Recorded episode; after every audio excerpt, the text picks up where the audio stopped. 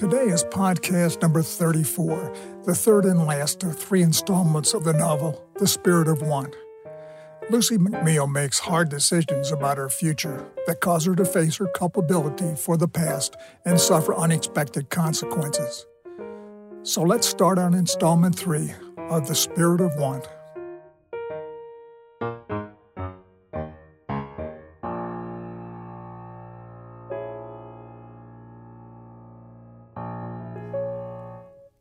Chapter 40 Lucy.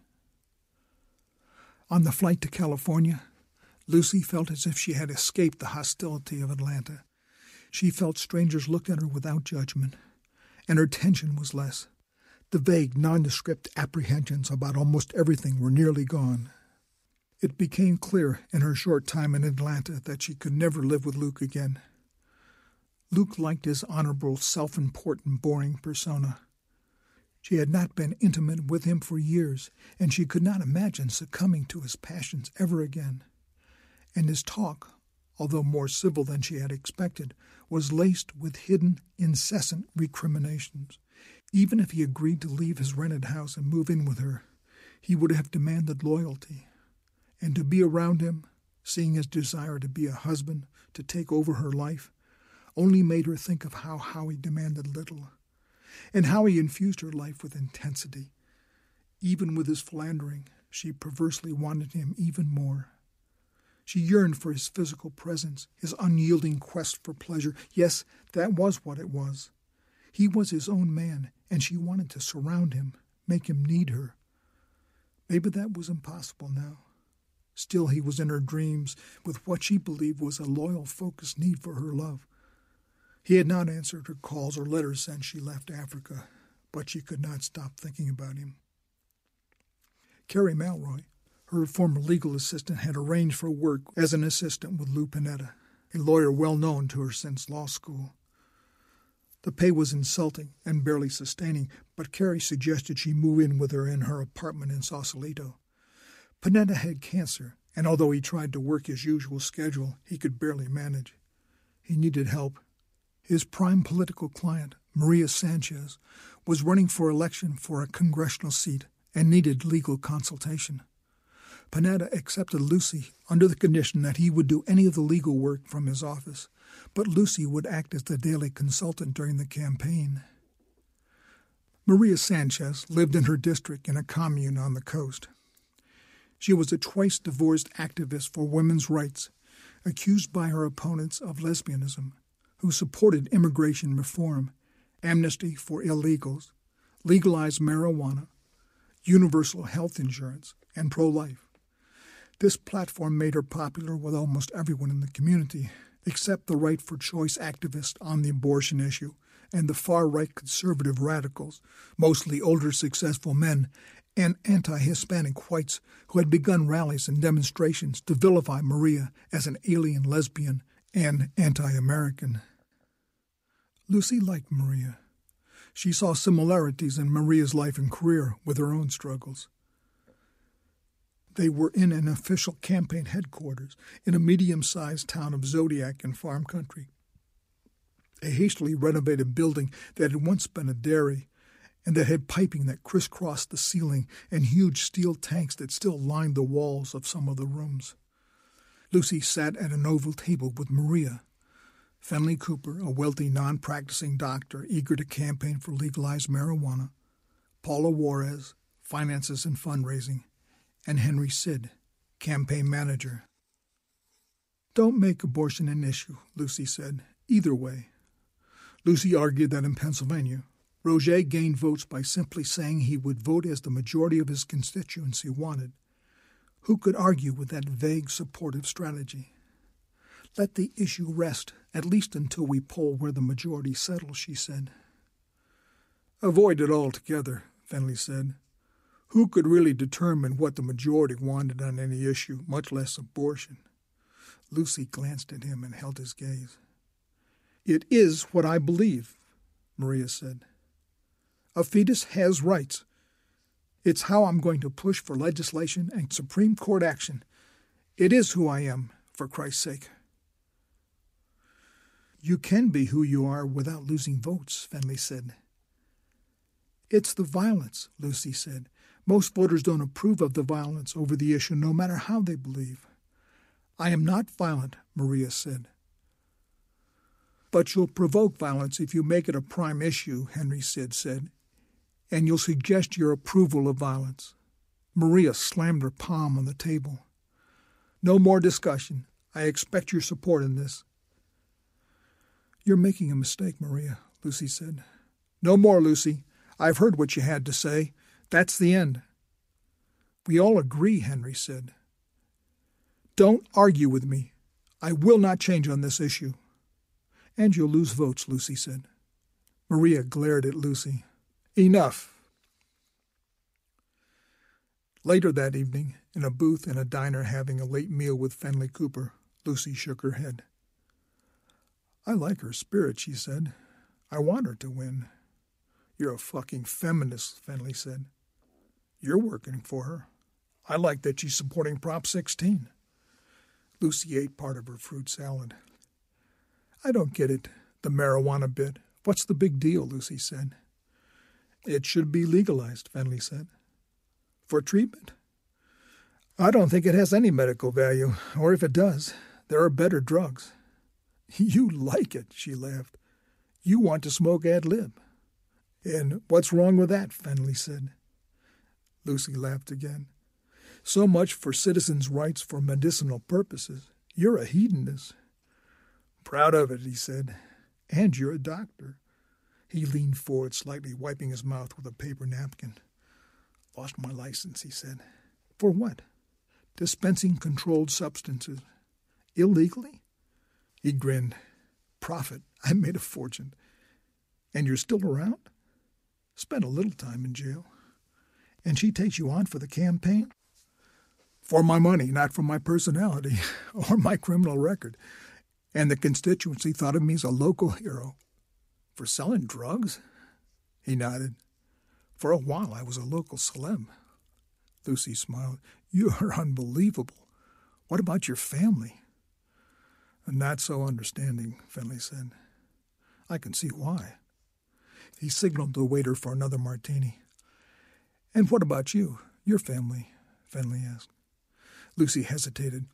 She usually never talked about her past, but she liked Fenley. A bust. My mother and father disown me. I think my husband screws my sister. My daughter isn't allowed to speak to me, and I haven't really seen her for years. How do you feel about that? Fenley asked. Lucy finished a glass of wine and signaled the waiter for another. I don't feel good about it, Fenley, she said. I'm not proud of it, if that's what you mean. Like me, he said. Not like you, she said. I'm not proud down deep, he said, looking away. I still love my wife, who has married another. I miss my kids, who are ashamed of me.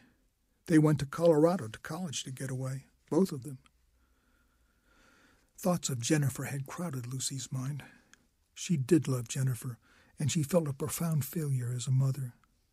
It was neglect. She could not deny it. But she did not see it at the time, and it was definitely not that she didn't care. She'd been distracted by her career and Howard Bain. That's what life had dealt her. That's what she had decided was right. And she now was thinking often about Jennifer and what she should have done and what she should do now. She had no room for sympathizing with Fenley. C'est la vie, Fenley said. Lucy signaled for a check. I'll pay, Fenley said, tapping her hand. She shrugged. Campaign expense, he said. She stood. After dinner drink? he asked. I don't feel like it, Lucy said.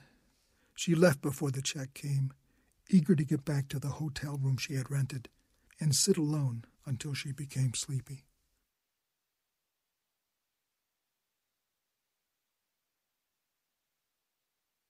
Chapter 41 Lucy Maria's campaign heated as weeks progressed. Lucy became an important opener at rallies. Maria was not a good speaker and had a weak presence on stage in the early goings. Lucy was a natural with a crowd, and she effectively preceded Maria, outlining the issues, praising the record and character of Maria. As they became more experienced, Maria learned to stand tall after Lucy, to project more confidence, and to benefit from the interest of the crowd that Lucy had ignited. Lucy let Maria take full credit for her improvement and let her bask in her success. But Maria never gave Lucy credit, never thanked her, and it was irritating enough that Lucy soon began to see Maria as ignorant and soaked in hubris. After a vibrant rally in the north, Lucy was driving as she and Fenley returned to their base closer to San Francisco. Fenley attended every rally, often mingling with the crowd to measure the results. His driver's license had been revoked for a series of DUIs, and he had to be ferried to rallies by staff. This evening, it had been Lucy's turn. You're a beautiful woman, Lucy, Fenley said. He took a sip from a pocket sized silver flask. She laughed. You lech. I don't respond to comments about beauty. I want to be successful, make an impact. You should be the one running for office, he said. Don't be disloyal to our leader. She has talents for Congress. You've got the gift. I have no patience to compromise and accept less than what is right. That's what lawyers do, Fenley said. I was defense. It was usually all or nothing for me. I lost a big one on a celebrity preacher who was accused of underage sex. Was he guilty? I don't know. Sometimes I think so, but most of the time not. It was complicated by his continuous sexual exploits with any adult woman who was near and willing. Fenley's look seemed to ask if she was one of those women. She kept quiet. Fenley took another sip and laid his head against the headrest. He closed his eyes. You drive like a Georgia moonshiner, he said. Hard to believe you have a driver's license. She glanced at him. His eyes were still closed. I've been suspended a few times. Speeding, she said. Never had an accident? Lucy's jaw tightened. I'm an excellent driver. At your speeds, I bet the accidents were spectacular. Lucy relaxed her grip on the wheel a little. I've had only one bad one. Total? A Porsche. Red. I loved that car. Speed of light? With no effort, she said. And her mind went to Luke, and that night, and how she learned to love him. And that was her mistake. Not knowing about love, she had convinced herself, and then, without reason, she'd fallen in love with Howie. She was too naive to know what tumultuous love could do to a human. She refused to blame Howie for that. He was a cad, a social misfit, a sex fiend. But below all that was a complex man she loved. She refused to be blamed, especially by a loser like Fenley. So she did not talk about Howie or Luke. I've really come to like you, Lucy, Fenley said, his deep set eyes still closed. She frowned with distress, then she smiled ironically. What's to like? A lot, he said. Anything like that stirring in you? he asked. He was holding his flask flat on his narrow concave chest with both his bony hands. She had not thought about Fenley. She didn't crave sex from Fenley or any man now, except Howie. Only Howie had ever satisfied her. She slowed for a hairpin curve in the darkness of the coast road, the ocean overcast and gray. She liked Fenley enough. She found him frank, with a funky lifestyle and a genuine goodness to him. You like me as a friend, he said. It's okay. It's the story of my life. She liked him more than that, than just a friend. But she did not love him, and she couldn't imagine what copulation with a little man like Fenley would ever be. I'm worn out on relationships, she said. They've never worked out for me. Miss your husband? Lucy hesitated and angered at the thought of Luke. Not at all, she said. Is there a boyfriend? Fenley asked. Never, she lied. So why not a little fling? You and me. Doesn't have to be permanent. I don't think so, she said. But she was struck with loneliness. Her need for Howie had never waned, and against her will, her heart ached. They were close to Fenley's place. I got a good bottle of wine, Fenley said. Wine? Since she had arrived in California, for the first time in her life, she'd been drinking wine. It tasted okay, felt good, and was always available. Come on, Fenley said. You're always turning me down. She didn't have anything pressing. She stopped in front of his place. She shut off the engine and reached into the back seat for her shoulder bag. Great, Fenley said, and he unbuckled his seat belt. Lucy held on to a bottle of California Red to replenish her glass. Fenley laboriously poured whiskey straight from a bottle into a flask opening the size of a little fingertip and swigged, followed by sips of white wine. Why didn't he drink from the bottle? But she'd forgotten the question before she could get it out. On the sofa, he groped her once, but she firmly took his hand off her, and he did not try again. Fenley passed out after midnight, and Lucy sat alone with his head on her lap, replenishing her wine glass. God, she felt alone, even when she was not. She would never be with Howie again, but she couldn't forget him. But she forgot lots of other things, important things. And she'd often think of Jennifer, wonder how she was. She decided to send her a gift with a nice note. She'd use a catalog, something feminine. Jennifer would soon be a young lady. Then she passed out. Lucy regained full consciousness the next morning after nine, before Fenley. She remembered little of what happened.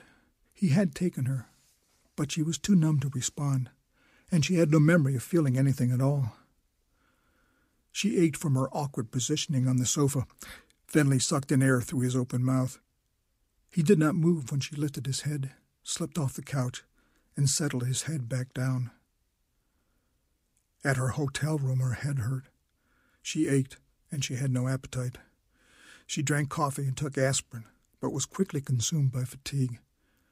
She lay on the bed, deciding not to go to campaign headquarters until afternoon.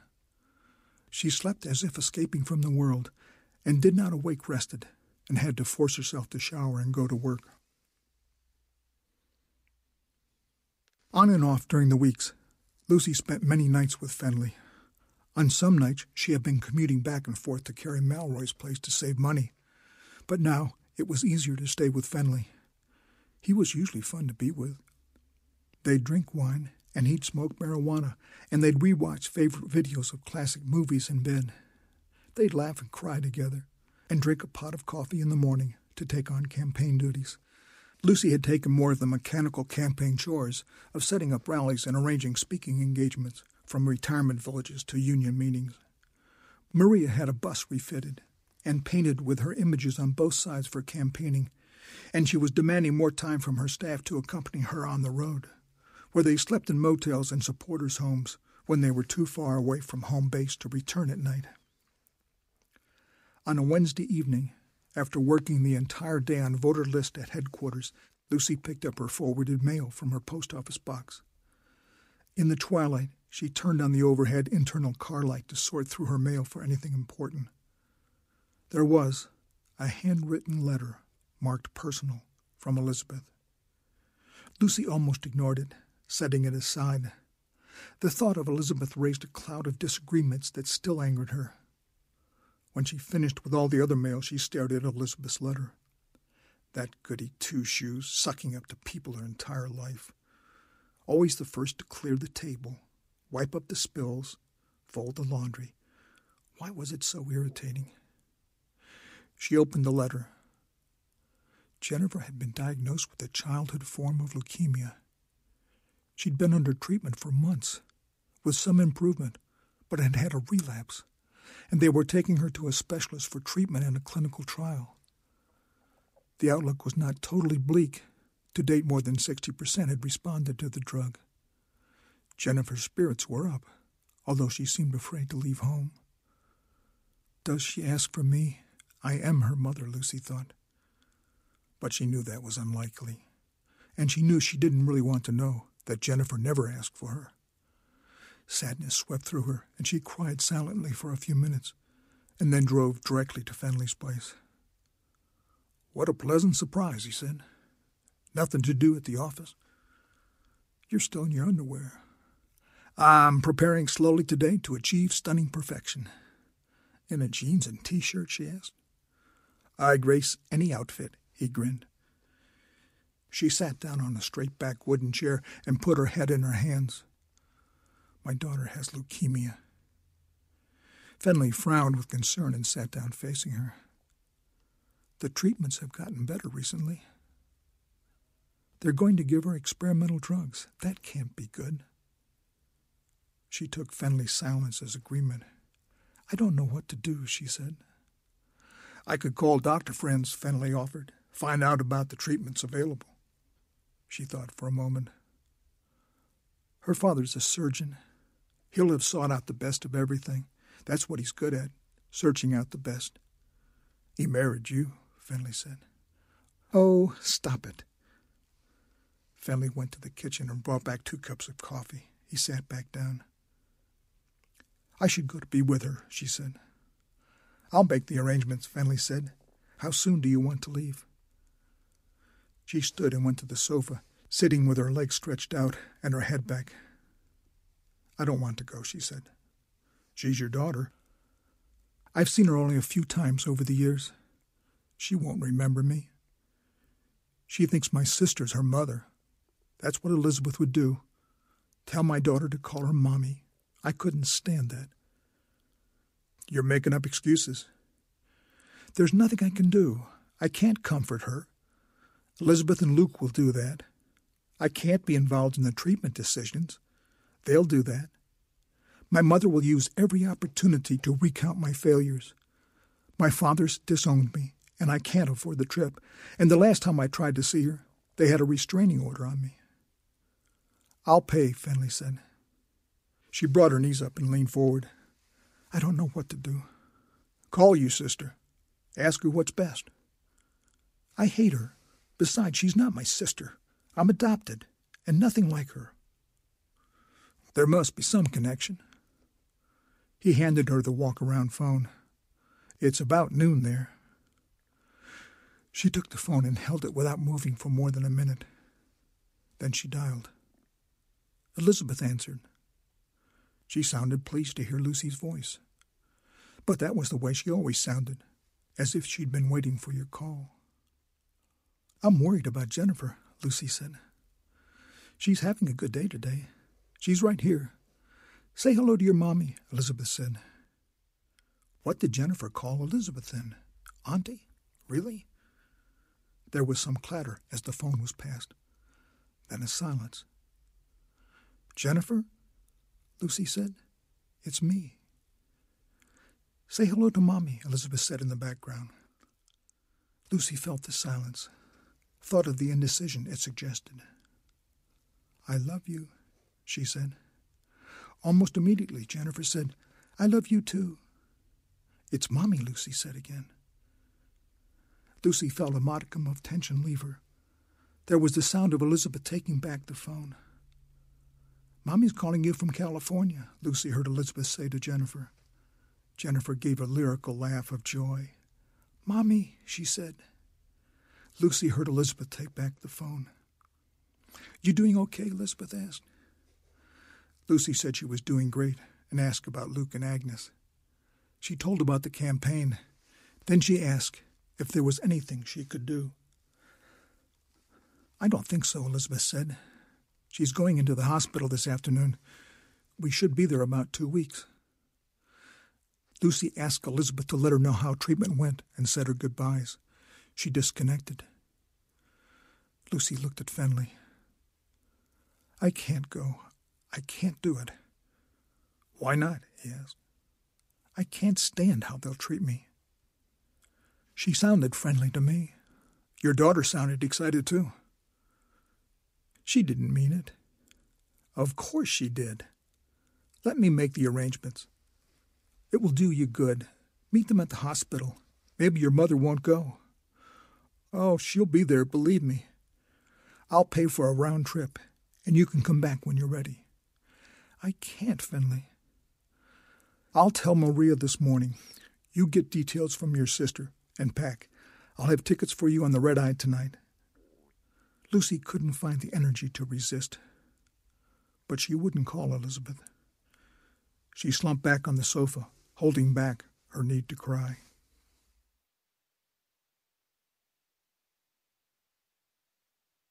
Chapter 42 Lucy Lucy took a cab from Atlanta Airport to the Children's Hospital where Jennifer was being treated. She checked into an adjacent hotel for families. A sign at reception said members of a family were encouraged to stay with their child. The receptionist did not question Jennifer Osborne's mother might not be Lucy McNeil. Lucy had not told anyone she was coming. She dialed her mother's number twice from Fenley's place, but hung up before it could be answered. If there was to be unpleasantness about her seeing Jennifer, she'd rather deal with it when she was able to see Jennifer and not try to convince Agnes or Elizabeth on the phone of her sincerity. She'd never backed away from confrontation that she could remember, but she dreaded seeing them all again, except Jennifer. Her plan was to see Jennifer, talk to her, spend some time. If she were lucky, she could make it happen before anyone knew. She had brought a gift, a book purchased in an airport bookshop during a stopover. Lucy reached the ward and approached a nurse's station. She introduced herself and asked to see Jennifer Osborne. The floor nurse looked puzzled for a second. She hesitated. Is something wrong? Lucy asked. I thought Jennifer's mother went to the room more than an hour ago. Shit, thought Lucy. Should she leave? Come back at another time? Most likely someone would be with Jennifer now all the time. I'll call the attendant. The nurse clicked on the intercom. Lucy considered leaving. She had wanted to make it simple, but this was escalating against her. She could feel it. Like when things go wrong in final summaries before a jury. Only here, she couldn't make any effective adjustments. She either had to wait or leave. The attendant was male and burly. This woman claims to be the Osborne child's mother, the nurse said, moving her head toward Lucy but not looking at her. Uh, may I see some identification? the attendant asked Lucy. Lucy showed him a driver's license. McNeil? Maiden name. I'm a lawyer. I kept it after I married Luke Osborne. Divorced? No. What difference does it make? He frowned. We've had abductions. As a lawyer, you must see the need for precautions. I'd like to see my daughter. Of course, he said. Wait here. He left, and Lucy sat in a chair along the wall. She thumbed through a Time magazine. The attendant returned. I'll show you to the room. Your sister is eager to see you. Jennifer lay on her back in a hospital bed with metal side rails. Her eyes were closed, and her head was turned to the side. Her short reddish brown hair fell onto the pillow and over her shoulder. Elizabeth sat in an upholstered chair. She did not move when Lucy came in. The attendant left. Is she all right? Lucy asked. She's sedated now, Elizabeth whispered, still not moving. Lucy did not react to Elizabeth's tepid reception. She had expected no more, and maybe less. She walked to the bedside and reached out to take Jennifer's hand, but thought better of it and placed both hands on the side rail. She's beautiful, she said. Elizabeth didn't respond for a while. She had readjusted and brought her left leg under her right, her skirt above her knee. Always fit and flexible, Lucy thought. She'd lost her chubbiness of a few years ago. She was quite attractive. Lucy closed her eyes. Oh, I've let myself go. I'm getting fat, she thought. Where are you staying? Elizabeth asked. Lucy kept her gaze on Jennifer. How much she had missed in her daughter's life. In the hotel next door, she said. Mother's at her friend's house. Luke has a case. They'll be by later. Jennifer's having a treatment today. Does it hurt? Lucy asked. She's sedated the whole time. After, does she suffer? She cries. It seems to hurt to move. Lucy felt the guilt of her neglect. She teared up. And wiped away moisture from her lower lid with her finger. Elizabeth stood. Sit here.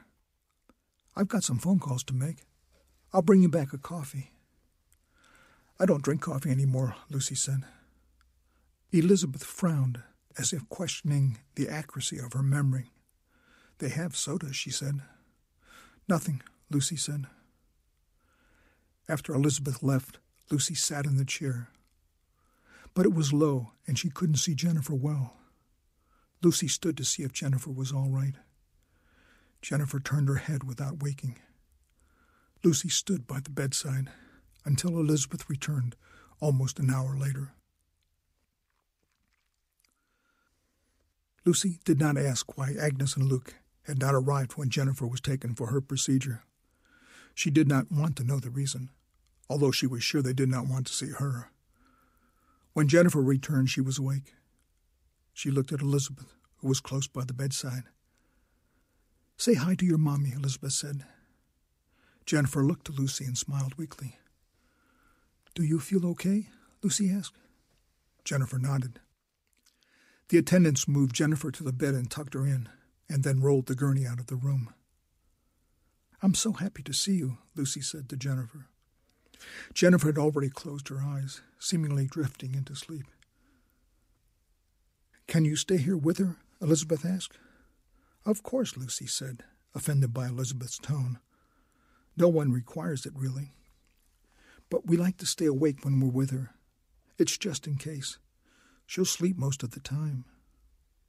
Lucy didn't respond to what she thought was the obvious. Agnes can't come, Elizabeth said. I'll go get six hours' sleep. Relieve you after midnight. Then you can get rest. Lucy couldn't detect Elizabeth's motive. All the stay awake shit was probably made up. She couldn't believe Elizabeth wanted to give her some time with her daughter. There had never been that kind of caring between them. True, Elizabeth probably was tired. But Elizabeth wouldn't worry. The staff was excellent. And Jennifer was tired, but not in danger of dying, for God's sake. An hour later, staff made rounds and explained that Jennifer was doing well and should soon be more alert. Lucy sat in a chair, standing often to watch her daughter. She was satisfied that she had come to visit. Jennifer was real to her now, not just memories. But she realized how proximity to family increased her stress now that she could sit quietly with her daughter. Lucy's mind wandered to the campaign. She was relieved to be away from Maria's increasingly vociferous attacks on staff and Fenley's constant need to control her every need and thought. Auntie, Jennifer said, her eyes open and looking around the room. Lucy stood up and went to the bed. It's Mommy. Auntie will be back in a little while, she said. She reached for Jennifer's hand, but Jennifer reached for the call button that was next to the pillow. Juice, Jennifer said. I'll get it for you, baby, Lucy said, taking the call button away and draping it over the side of the bed railing. She could have called for the nurse, but she suddenly had a fear that Jennifer in some way would reject her. She'd called out for Auntie. That couldn't be surprising. Yet she hadn't seemed surprised when Mommy was there. She seemed to take it as a matter of course. She was only a child. Maybe she hadn't built up the hatred for her that Lucy dreaded from the rest of the family. Lucy brought juice back to Jennifer and tried to help her drink, but Jennifer sat up and took the carton in both hands, sucking on the straw. Lucy took the carton from Jennifer when she'd finished, threw it away, and returned to the bedside. You're such a big girl now, and so pretty. Jennifer smiled and lay back. Are you going to school? I drew a picture. A picture? What did you draw a picture of? Of Mommy. Of me? It was big. She took Jennifer's hand. Do you like school? Jennifer nodded vigorously. I know all the dinosaurs. Really? Do you sing songs too? Jennifer nodded again. Can you sing me a song? Jennifer smiled shyly, lowered her chin. Please, for me, Lucy said. Slowly and softly, Jennifer sang. Head, shoulders, knees and toes, knees and toes. Head, shoulders, knees and toes, knees and toes, touching her head, shoulders, knees and toes with both hands. Lucy smiled and clapped in rhythm. Jennifer laughed without losing a beat. That was excellent. You are a very good singer. I know Frere Jacques, too. Would you sing that for me, too? Jennifer nodded again and sang Frere Jacques. She leaned back when she had finished. Lucy couldn't help leaning over and kissing her again.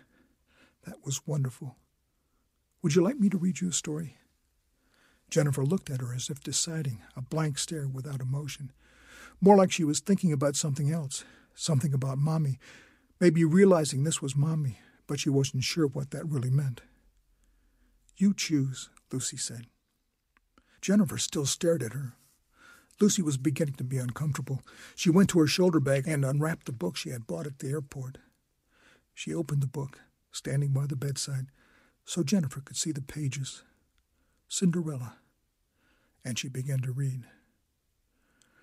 Once there was a widower who married a proud and haughty woman as his second wife. She had two daughters who were equally vain. By his first wife, he'd had a beautiful young daughter who was a girl of unparalleled goodness and sweet temper. Jennifer followed the story with her finger and seemed to turn the pages at the right time without a prompt.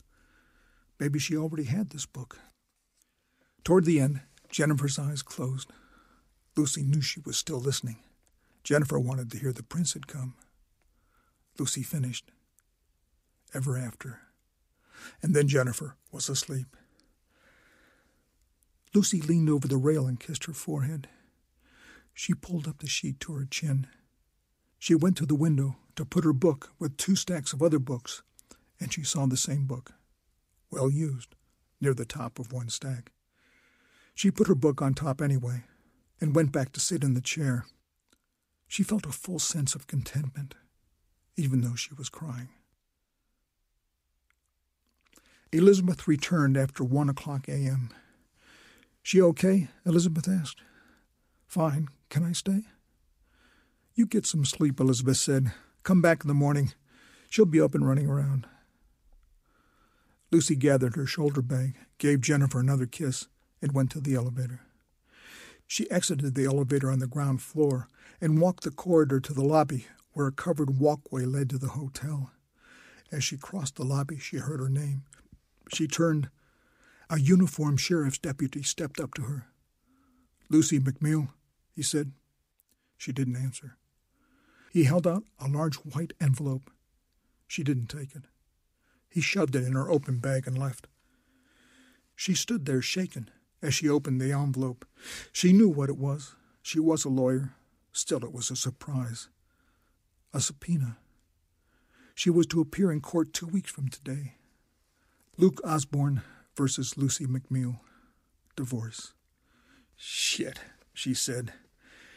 She imagined them waiting for an opportunity to serve her. Luke getting the lawyer to wake the process server to get her before she left the state. You bastard, she said aloud, seeing Luke in her mind.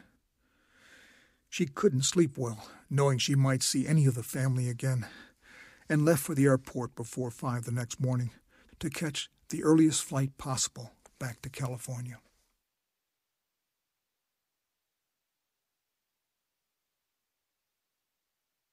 Chapter 43 Lucy Lucy held daily sessions with Maria for more than two weeks preparing for her debate. Lucy drilled Maria daily on the majority of important issues, outlining the controversies, laying down facts, and how to explain her position. With guidelines, of course, that had already been laid down but the first of three nationally televised debates, because of the crucial positioning of the district in the state, would bring heavy emphasis on Maria's position on international affairs. Maria cared nothing about international affairs. She had never been out of the country, and she couldn't find Russia, much less Great Britain, on a world globe a decorator placed in her Washington office. Maria voted the party line on every international issue, and she never spoke to any question ever posed about the world, instead, slipping her answers to her favorite and usually unrelated themes that were mostly local and of interest to her constituency. A few days before the first debate, Staff gathered to conduct mock interviews with questions. Maria turned blank on many of the international issues, forgetting the sides of an issue, and sometimes mispronouncing a country's name so erroneously that it was obvious she couldn't spell it, and had rarely seen it written out. In the staff meeting three days before debates began, the only topic was the discussion about debate preparation. How am I doing? Maria asked her staff. She was leaning her backside against a metal desk, her legs straight out, her hands back for support. She was wearing a tracksuit of light green polyester and had her hair in a ponytail held with a rubber band. Henry Sid slouched in an overstuffed chair, his leg draped over the arm. Paula Juarez was stretched out belly down on the floor, her head supported by her hands, her elbows on the floor. Fenley sat in a folding chair backward, his folded arms on the top of the curved metal back. Lucy stood near him, leaning against a bookcase. The atmosphere was dense, and dulled with fatigue and weariness from no sleep. Maria smoked a cigarette, the ashtray on the desk overflowing with butts. Fenley held a can of Diet Coke that Lucy knew had been fortified with bourbon from his ever present flask. After a silence, Maria said, I'm paying you fuckers to speak up. How am I doing? Great, Henry said unenthusiastically. Don't bullshit me. I'll never be great but I want to beat Waring's ass into the fucking ground. You're doing good, Henry said. Maria dragged on her cigarette. Paula? Paula gained some time by twisting into a sitting position with her arms around her knees. It's coming along, she said. How do I bury the fucker? Paula didn't respond. Fenley spoke. Keep working to build confidence in the issues. You can't let the insecurity leak out You've got to be decisive. If you're on the fence about anything, Waring can destroy you. How will he do that? Maria asked. Fenley raised his hand. I'll be Waring. Lucy, you be the moderator. Ask a tough question. Jesus Christ, we do this thirty times a day, Maria said. Put out the cigarette, Fenley said. Stand up straight, both feet solid on the floor. Keep your hands still and use them only when you want to emphasize a point. Don't patronize me. You'll be standing during the debate. Maria stood and put out her cigarette. Lucy began. Uh, Congresswoman Sanchez, the unprovoked Iraq attack on the USS Stark cost 37 American lives. Are you satisfied with the administration's response? Lucy was pleased that Maria took a deep breath, remembering her instructions. No, I'm not. Um, the administration has repeatedly been slow to react to threats on our troops, uh, troops that serve their country without concern for their personal safety, troops that are underpaid, and they spend years away from their families. That's wrong. Lucy turned her head to Fenley. Mr. Waring, I share the Congresswoman's concern for our troops. They are brave and dedicated soldiers. But the administration gave careful consideration to our interest in the Gulf. And given our dedication to protection of the oil lanes, I agree that our troops need support. But I am sure that withdrawal was not an option at the time. In considering Iraq provocation, it was appropriate to consult the Saudis who seemed to find the issue complex from the Arab point of view. No military response was right, and the concept of carefully considered action on diplomatic and undercover fronts seemed prudent and pragmatic. Congresswoman, Lucy said. Rebuttal? That is so typical of Mr. Waring. He ignores that America will be seen as weak. What's happened to our leadership in the world? No one fears us anymore. Any crazed dictator can kill our citizens, and Mr. Waring prefers that we don't support our men and women who are fighting on the line. She paused. There was a silence in the room.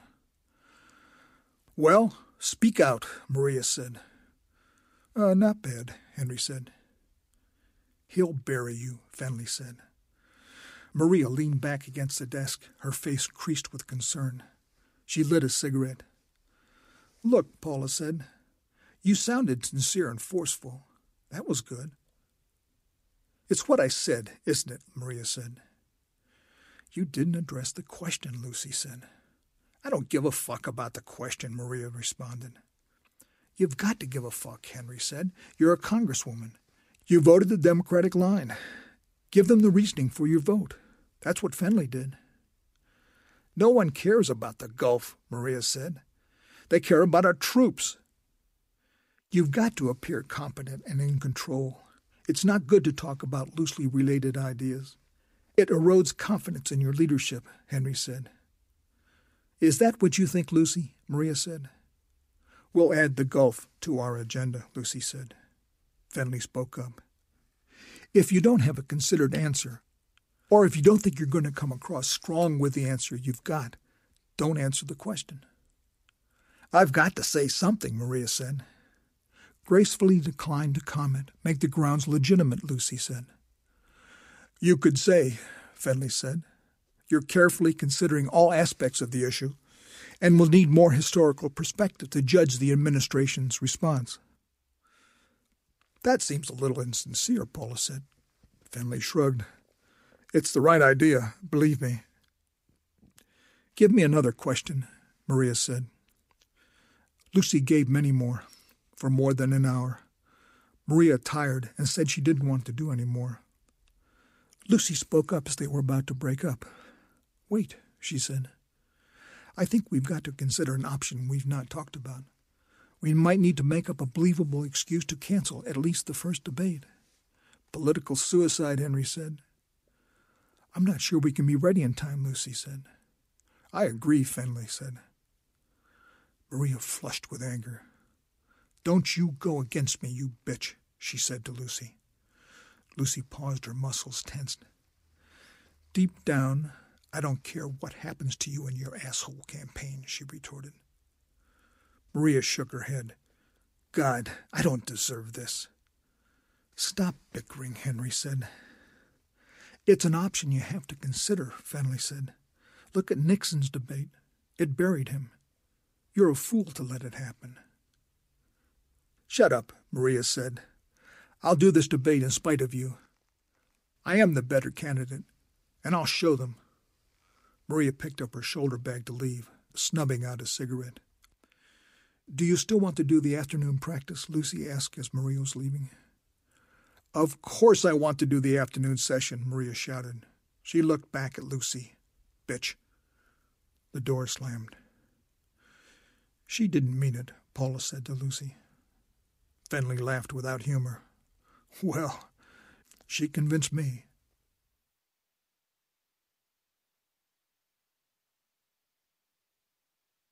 Chapter 44 Lucy The debate was staged at a regional TV station and fed to most of the country on cable, although coverage was not close to national. The party seemed satisfied with less coverage than anticipated and openly expressed serious concern over Maria's capabilities in front of an audience, much less in a one on one debate. The male moderator, more local good looking celebrity than newscaster, perched on a stool next to a female political analyst who was seated behind a desk with the station's logo on it. Maria and the challenger, Mr. Waring, were positioned side by side, each behind a podium. The fifty auditorium seats were half filled. Lucy and the staff sat in the front row seats away from cameras so Maria could have a direct view of their silent but animated assessments of how she was doing. The format was a question directed at one debater with time for the opponent to also comment, and then rebuttals of less than two minutes possible for each candidate. The moderator made the introductions, and the analyst, Miss Rarity, who began her questions, her egg white teeth shining, her flowing long hair glittering on her shoulders, her plain, no power lenses in dark rimmed glasses accenting the sincere brown of her eyes in an attempt to intellectualize her obvious craving for a memorable star image. The first question, by toss of a coin, went to Mr. Waring about his weak record of legislative experience. The next question went to Maria about the Gulf War. Lucy cringed without sound or movement, but Maria handed back what she'd been coached, although she confused Iraq with Iran until the moderator corrected her. When Maria finished with the Gulf War, Fenley gave Lucy a shrug and a smile to let her know it wasn't as bad as he expected. With the next few questions, Maria responded with increasing hesitancy. Lucy could see her confidence seeping away and fear taking hold. Lucy held up a fist and raised it high when Mr. Waring was talking. Maria saw her, but didn't look any more confident. In the rebuttals, she was losing focus, and her voice was becoming strident and irritable. Fenley poked Lucy in the ribs with his elbow. There was nothing they could do. On the last question of the debate, Mr. Waring was asked his view of abortion. Uh, yes, Miss Rarity, I am glad that you asked that question. I wish to be very clear that my personal feelings about abortion will not be used to influence voters in this election. It is a complex issue that generates high emotions on both sides. The courts now are repeatedly addressing the question, and legislation that stands continues to be tested. I personally will not let my views affect what I perceive to be the will of the majority of my constituency. If called to act while I am in office, I will be guided by the will of the majority of the people. It's a bullseye, Fenley whispered to Lucy. She dreaded the next few seconds. Uh, Congresswoman Sanchez, the moderator said, Your response? I will not allow evasion on the part of my opponent. Maria looked away from the camera lens and addressed Waring directly. What is your position on abortion? Mine is pro life. It always has been. It always will be. Voters deserve to know your feelings. Waring continued to face the camera. Again, I will be objective when and if the legislative action is presented to me. I will work for the will of my American constituency. What do you believe? said Maria. She spoke forcefully, as if she had him now in the grip of her claws. Fenley had his hand on Lucy's forearm. Waring continued. My personal opinion is that the government should remain out of the issue, that each woman should have the choice, that they should be given the benefit of as much information as possible to help them make the decision, and when appropriate, through health care, and only when appropriate, should be provided treatment, no matter what her choice might be. But I emphasize, I will not force this will on the people. I will serve, not command. You want to kill the unborn, Maria said loudly. You have no respect for human life. Not true, Waring said. I have the greatest respect for human life, and I have respect for the rights of a mother regarding what she feels might be right for her offspring. But I will not let my feelings change my service to the majority of our community. I will act in accordance with the will of the people, as it is expressed at the time. In my view, that is what an elected official should do. Elected officials should not contribute to the murder of innocents living organisms that cannot defend themselves, Maria said. Fenley's grip on Lucy's arm tightened. She shared his apprehension. A complicated issue to end our discussion, the moderator started to close out. Make him commit, one way or the other, Maria interrupted. I would like to thank both of you. It's immoral, Maria said. Fenley groaned. The camera zoomed in on the moderator, removing images of the candidates from the screen. Maria tried to say something, but they had turned off her microphone. There was hesitant audience applause. A commercial came on the monitor after the moderator said good night.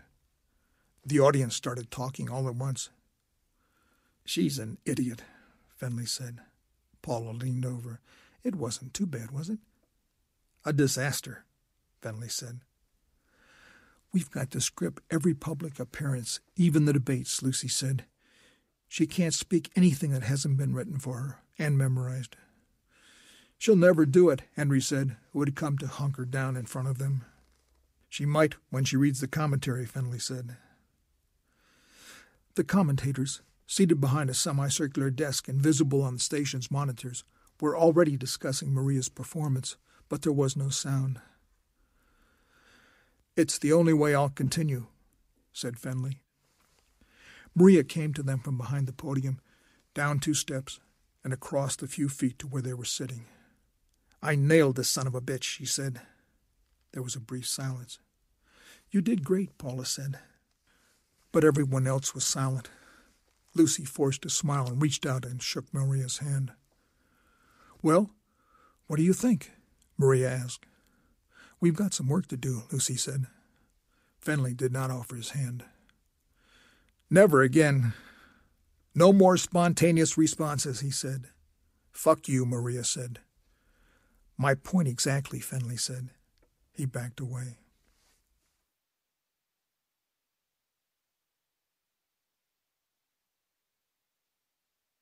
Chapter 45 Lucy A few days later, Lucy spent the night with Fenley. It was after seven.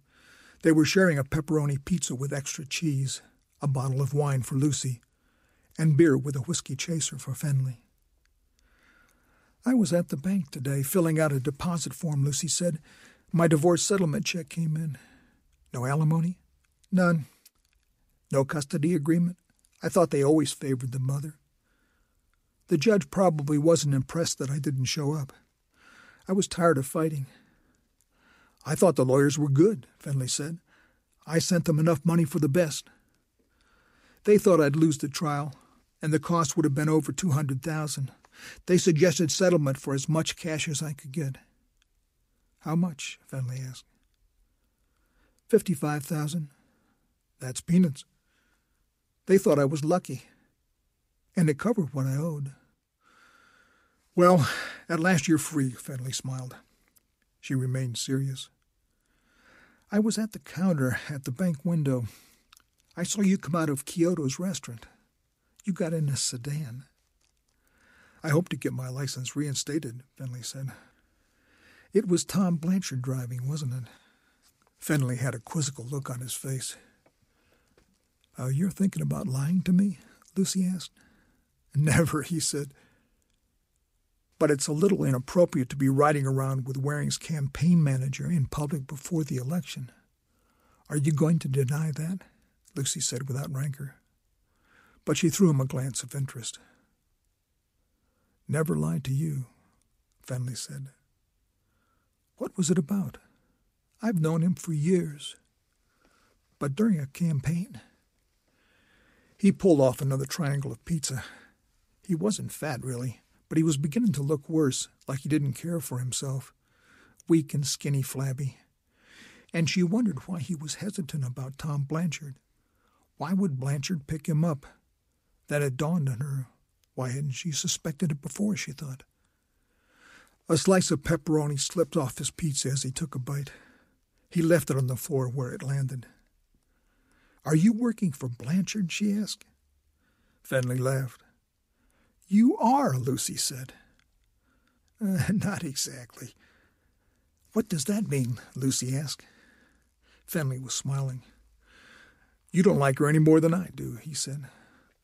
I'm not selling her out, Lucy said. Is that what you're doing? Of course not. I've given the campaign all I have, Fenley said.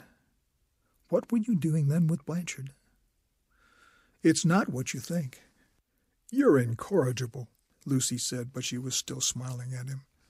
Just perceptions, observations. And he pays you? Fenley laughed again. Not much. Did you set up that abortion shit? Not at all. I let him know she felt strongly about it. That was all. I don't like her, but I don't think I can let you go on, Fenley. It's sleazy. We don't have anyone embedded in our campaign staff. I learned stuff from Blanchard. That's duplicitous, Lucy said. Pragmatic and profitable. I'll share it with you always, Fenley said. Cancel that. I don't like her, Lucy said. She's a lousy representative. And she's stupid. But I can't go against her. Panetta sent me to help her get elected. You are doing your best. No one could think otherwise. Not if I know you're a spy. I'm not a spy, Lucy. I'm involved in the political game. I enjoy it. And it's not all for money. It's like playing Monopoly. It's fun to have control of the board. It's unethical, Lucy said. Not at all. I'm sharing information. For money. Being paid for information is not unethical. She finished off her glass of wine and stood to clear the coffee table of pizza debris. I don't like it, she said. I'll stop then, Fenley said. To make you happy. It's not the money. And I really don't care. He frowned. She wasn't sure if she could believe him. Really, he said. Never again.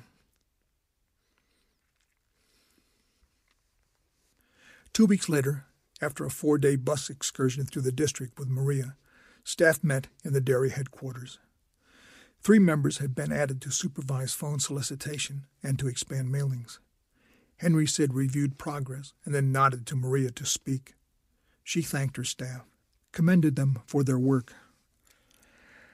I'd like to announce, she said, we've signed for a pre election day debate with Waring. We'll be starting preparation immediately. Lucy asked about the format, the moderator, if topics could be submitted ahead of time and restricted. We can submit topics, Maria said. Of course. No freewheeling discussions? Fenley asked. Would that be a debate then, Mr. Cooper? Maria asked. You need written out responses for every contingency, Fenley said. Oh, I'll be prepared, I can guarantee you that, Maria said. The last debate had been almost uniformly criticized from many aspects. Yet Maria continued to think her performance a success. Maria glanced around the members of the staff. I want each of you to feed Lucy ideas. We were short on originality at the last debate. Lucy bristled. You don't like my work, find someone else, she said.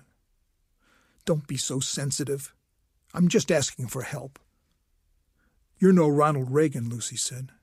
Don't get uppity, Maria said. Lucy's hands were tight fist, but she said no more. That night, Lucy went back to Sausalito, to Carrie Malroy's place. Carrie was gone, and Lucy needed to be alone. She would never forgive Maria for talking down to her in front of staff. Never.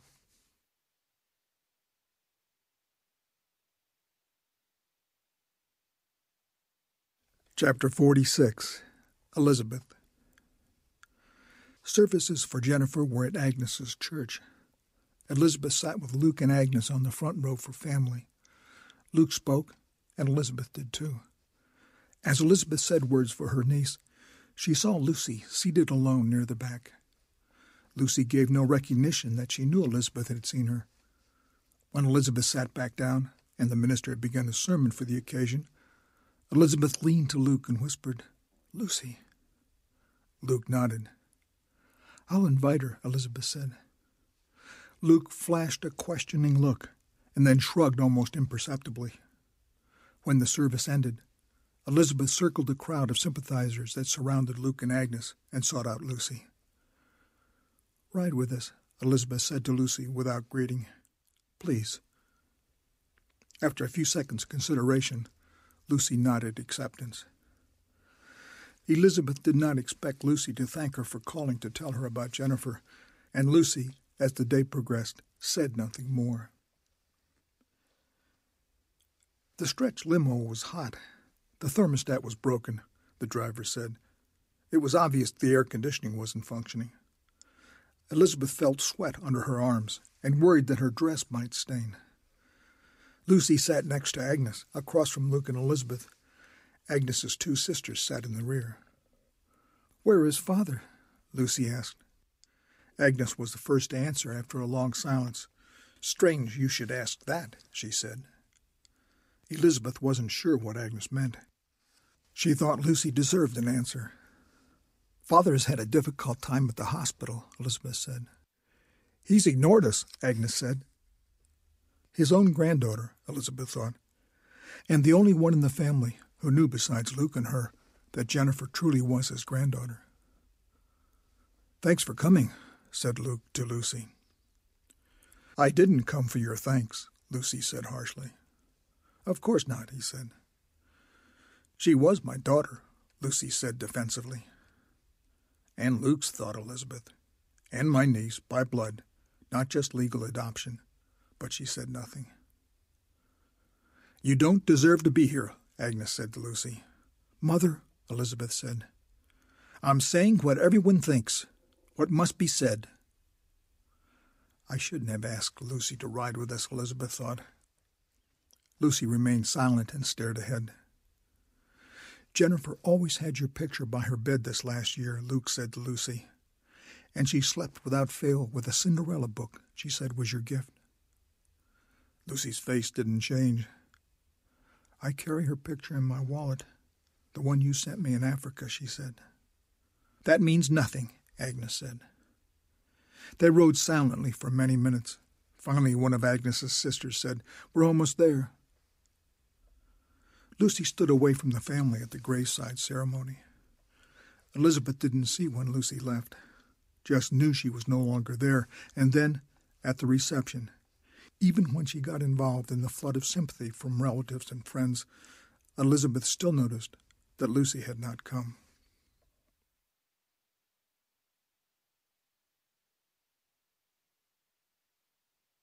Chapter 47 Lucy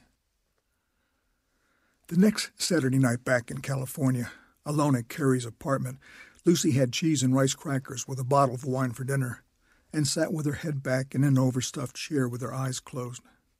The doorbell rang. She decided it was probably not for her. The bell rang again. Lucy, a man's voice said, open up. Probably Fenley. He was getting possessive recently. She opened the door a crack. Let me in, Howard Bain said. Lucy hesitated, and he pushed the door open with enough force to make her stumble backward. You just can't force. I want you to come back, he said. I love you. I've been acquitted. I didn't know, she said. The ministry is growing again. I'm back on international TV. I want you back. Her heart was beating fast for the need of him. He was never indefinite, never indifferent, always exciting. She resisted throwing herself against him, putting her arms around his neck, kissing that husky smelling mouth. Let him do what he would. That's crazy, she said. I filed for divorce from my wife. I want to take you back.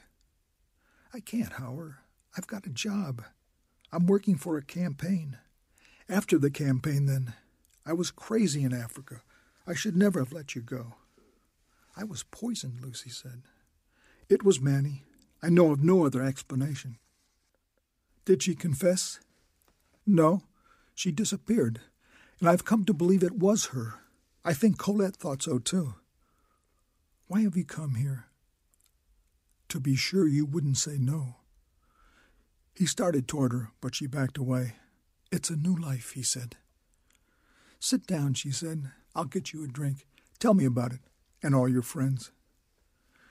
She brought him a ginger ale with ice and had a wine for herself. He told her Colette was well, still working at the African mission, now headed by a native minister. Carla and over a hundred and ten of the converts had returned with him to Georgia. Lucy was glad for him. He seemed a new man, and she felt comfortable that now her initial faith in his innocence was not folly. How did you get the conviction overturned? she asked. The girl recanted her testimony. It was the mother who pushed her to lie. Lucy replenished his glass and then sat and leaned toward him. You're a powerful man. I care for you, but we're in different stages of our lives now. I can't go with you, Howard. I don't like Georgia. It's our life, Lucy. Our life to nurture, to let grow. I just can't, she said. Although she wanted to be with him again, she couldn't imagine returning to Georgia with all the memories lurking there. She said no again. He made love to her. She let him, wanted him, and he didn't leave until the next morning. Even when she told him no again, he was determined to convince her. Finally, he left. Even though it was late morning, she finished a bottle of wine so she could quell the turmoil in her, and she finally fell into a troubled light sleep until mid Sunday afternoon.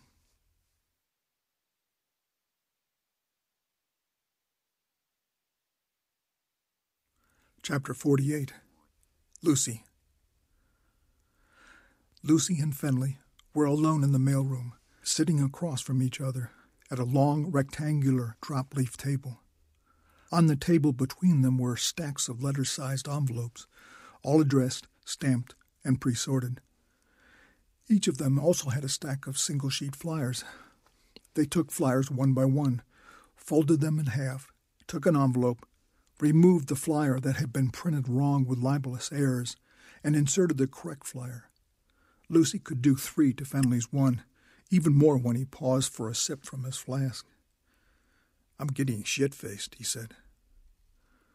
Lucy threw a removed useless flyer on the floor where it landed on top of hundreds of others. Doesn't this piss you off? Fenley asked. Of course it pisses me off, Lucy thought. Everything done with or for Maria pissed her off now. The printer make the mistake? Fenley asked. Or that jerk of a marketer. No one admits a mistake, and no one agreed to pick up the bill for reprinting. Fenley leaned back, adding a little whiskey from his flask to a can of Diet Coke, and took a swig. This campaign sucks, he said. She's a fucking idiot capable of single handedly sinking the American dream. Like an enemy gunship torpedo heading toward a carnival cruise ship, Lucy said. Fenley sipped Coke again without starting back on his task. You're good at this, he said, holding up an envelope. I don't want to be good at this, Lucy said. Why do it? Fenley said. Lucy stopped and looked at him. She said nothing. You don't like her any more than I do, Fenley said. She started back on the envelopes. Not one little bit, she said. Her philosophies, or lack of, she's stupid. It's the only thing that qualifies her to be a political candidate. Lucy smiled. I don't like her mouth. I don't like her screaming at me for things I had no control over. She doesn't have a whiff of courtesy. Or good sense, She's turning everyone off. She's been calling me bitch a lot. Quit. It's a job, Fenley. Panetta supports her. She had the gall to tell me to make the back lease payments on the bus.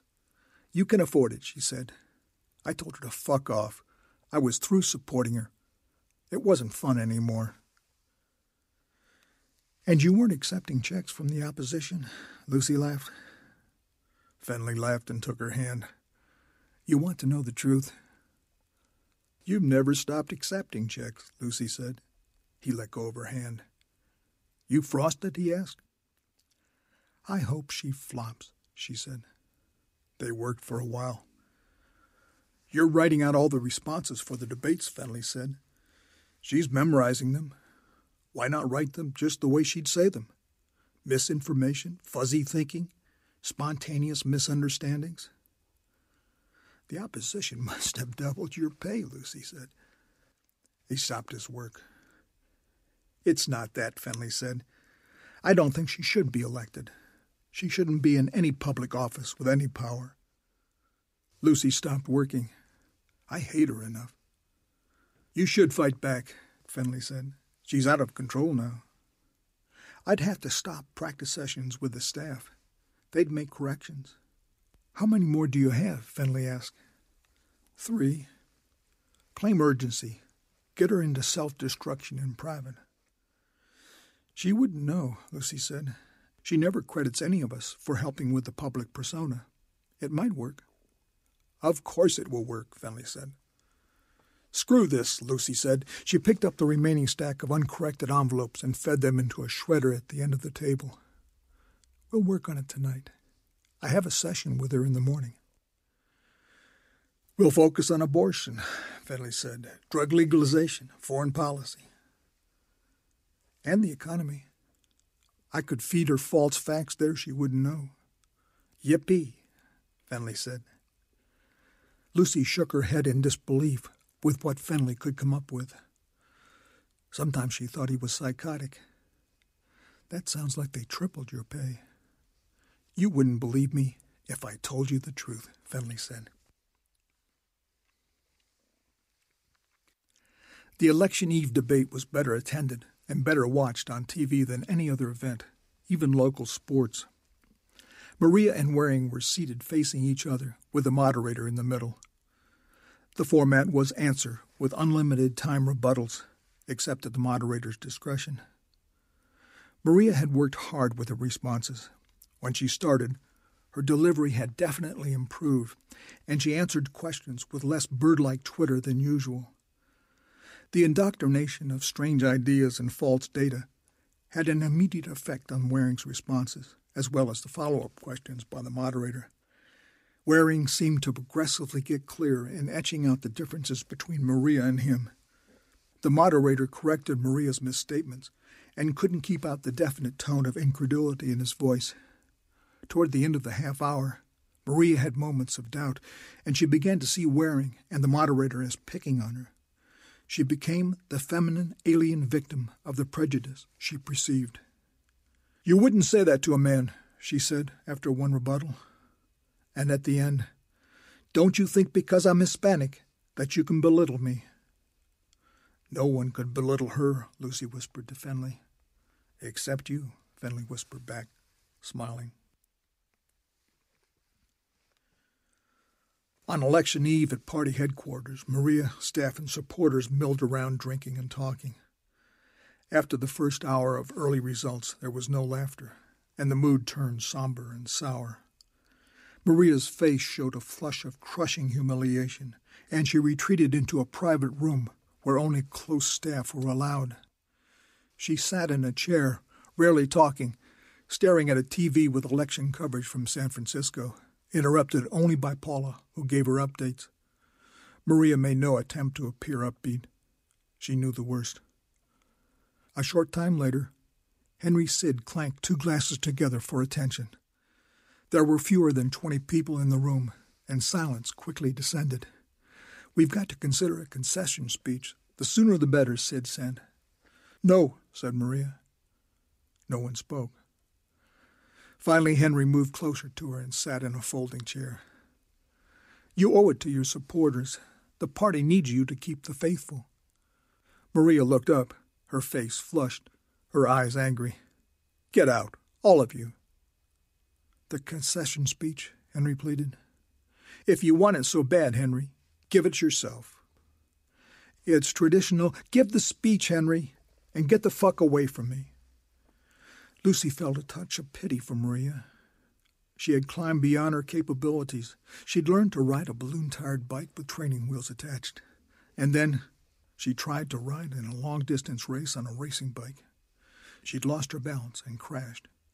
And she would have crashed on her own without Fenley and her help.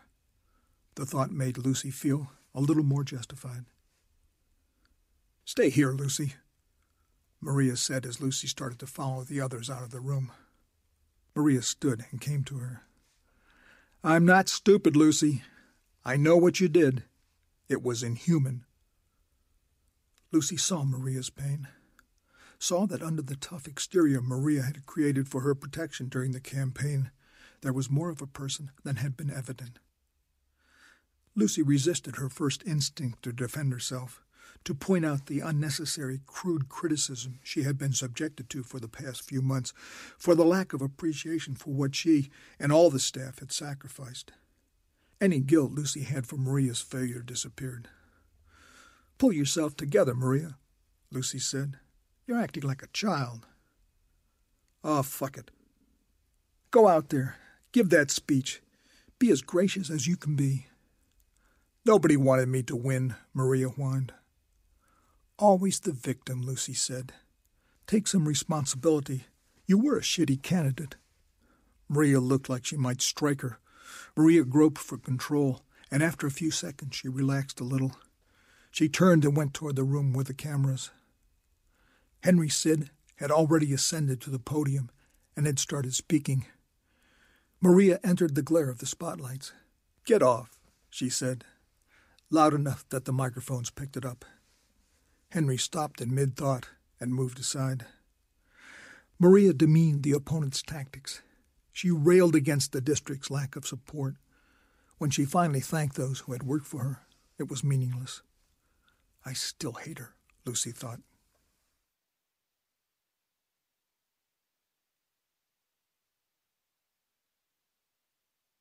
Chapter 49 Lucy For weeks after the campaign loss, Lucy worked for Panetta in San Francisco. She moved what little she had at Fenley's house to Carrie Malroy's place in Sausalito. She worked as assistant to the Medical Malpractice Division, collecting evidence and directing investigators, tracking down records, filing Freedom of Information documents. She didn't want to go to Fenley's. She liked him, although she didn't trust him, but she never longed to be with him, and he had never captured her heart with his quick, premature, and unsatisfying love-making. And much of her time with him was trying to fathom his often bizarre thoughts through an alcoholic and drug-infested haze until he passed out. Fenley came to her at Carrie's place two or three times a week, and often on weekends. He'd let himself in during the day and wait. He always left if Carrie would be there for the night. Carrie had made it clear she didn't want Lucy to have Fenley or any man in the apartment when she was there. On a Monday morning, Lou Panetta called Lucy into his office as soon as she arrived at work. He was alone. He offered a cup of coffee that she accepted. She was now drinking coffee regularly again after she was able to forget the suspicion of poison in the coffee in Africa. What's up, Lou? she asked. Maria was here last week twice, Panetta said. How is she? Strange you should ask, Lucy. She seems suicidal to me. I doubt she's the type, Lucy said. She was destroyed, Lucy. She was an inept candidate. But not stupid, Panetta said.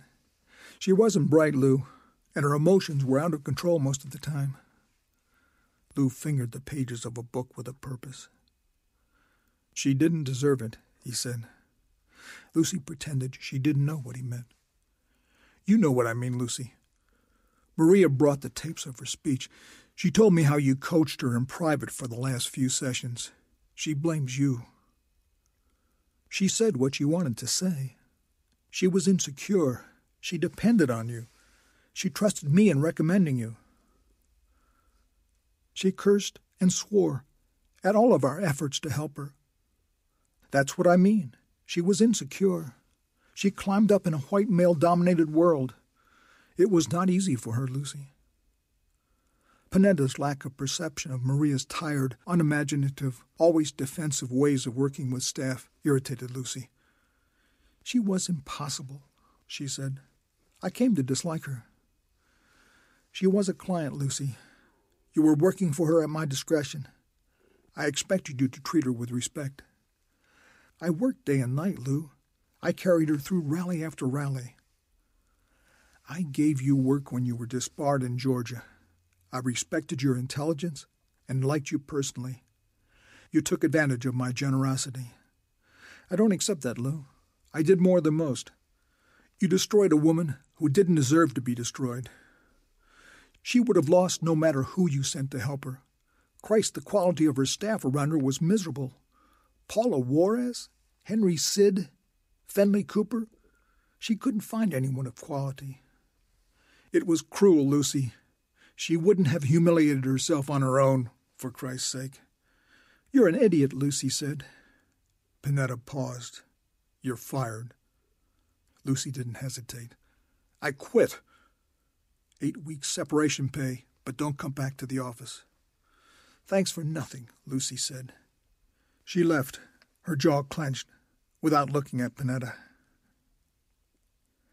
Lucy borrowed Carrie Malroy's car and drove north to spend the weekend with Fenley. He was with a group organizing illegal farm workers to strike for benefits. Lucy failed to see the logic in his involvement and thought he endangered their staying in the States. But Fenley was passionate about his cause and was busy enough to not be drinking as much. His marijuana stockpile was twice that what he had a few months ago. With free time after the campaign, he'd returned to selling to dealers.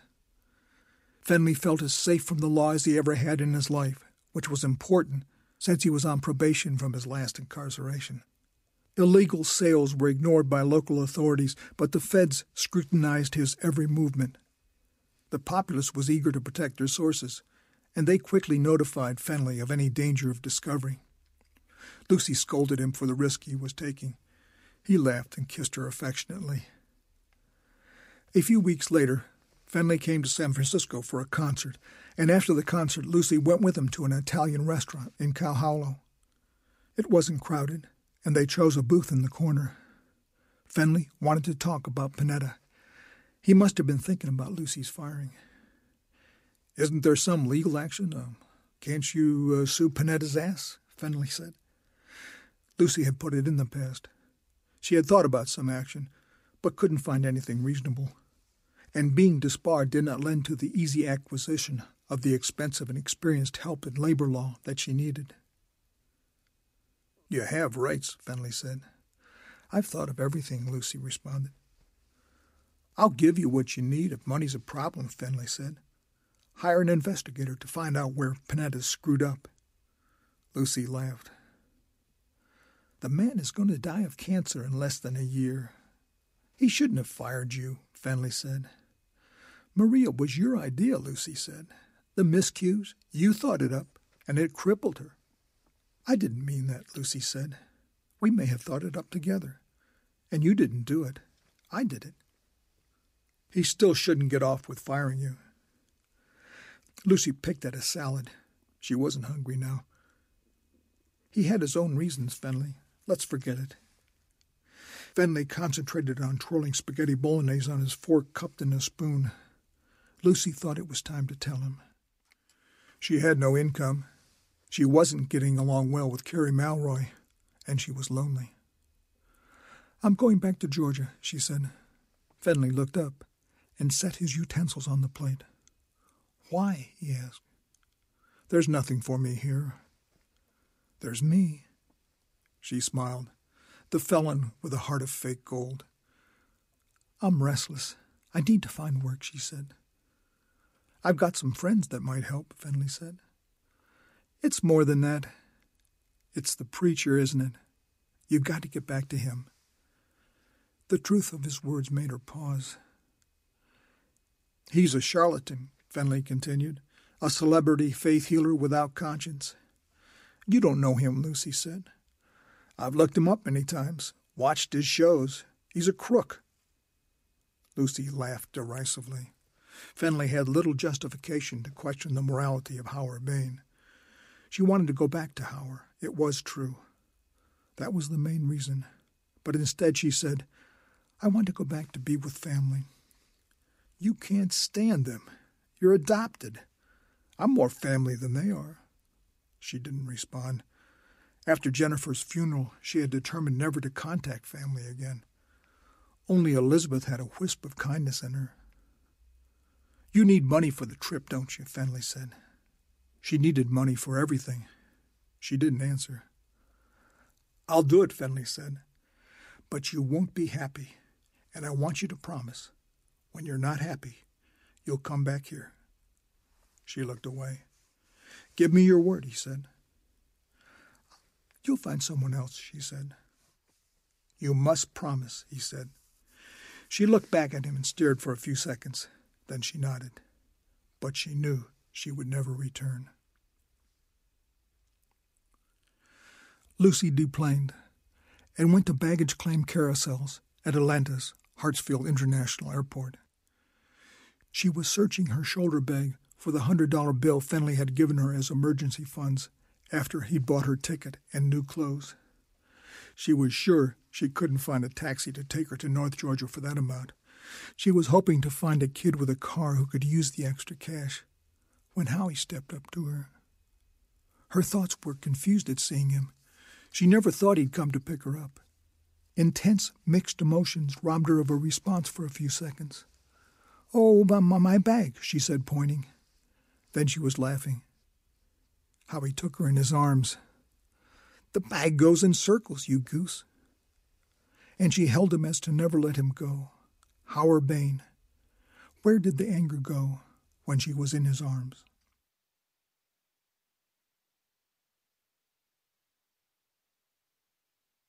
Chapter 50 Lucy. Jason Campbell had come back to work for Howard Bain at the Georgia compound.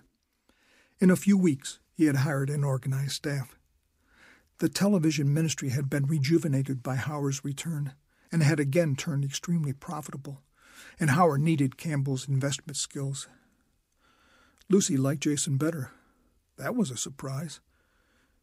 He seemed happy to have her back, and frequently had lunch with her at the dining hall, asking her about Africa and detailing his plans for the church expansion.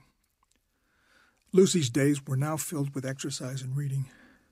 Howard suggested she join singing groups, but she had no talent and didn't like the drone of church hymns. She went to the small towns of Cashiers, Boone, and Highlands, usually alone, but she did not like the arts and crafts that were hawked relentlessly in shops and on the streets. There was little entertainment in the towns, and she stopped her excursions after her first few weeks back. Jason Campbell mentioned the restlessness he saw in her. Why not come help us in the office? he asked. At first she declined, but Howie thought it was a good idea.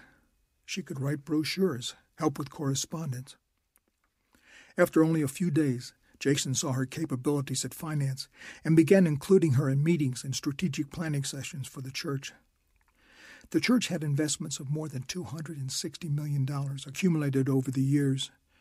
Howard's operating funds were from pledges and donations, mostly TV. The church had continued to make a profit even while he was in Africa. New churches had been established in seven cities. A large portion of the income was invested in real estate and commercial properties. Since his return from Africa, Howard was flying in his private airplane, a twin engine prop plane with a full time pilot that connected him to Atlanta, Memphis, Nashville, Little Rock, and any place with a landing strip within an 800 mile range. Howard also built his four bedroom house on the compound. He had hired a cook and a housekeeper. His appointment secretary had an office in the back of the ground floor near the kitchen. He had a private office near the bedroom on the second floor that he used for reading and writing in the evenings.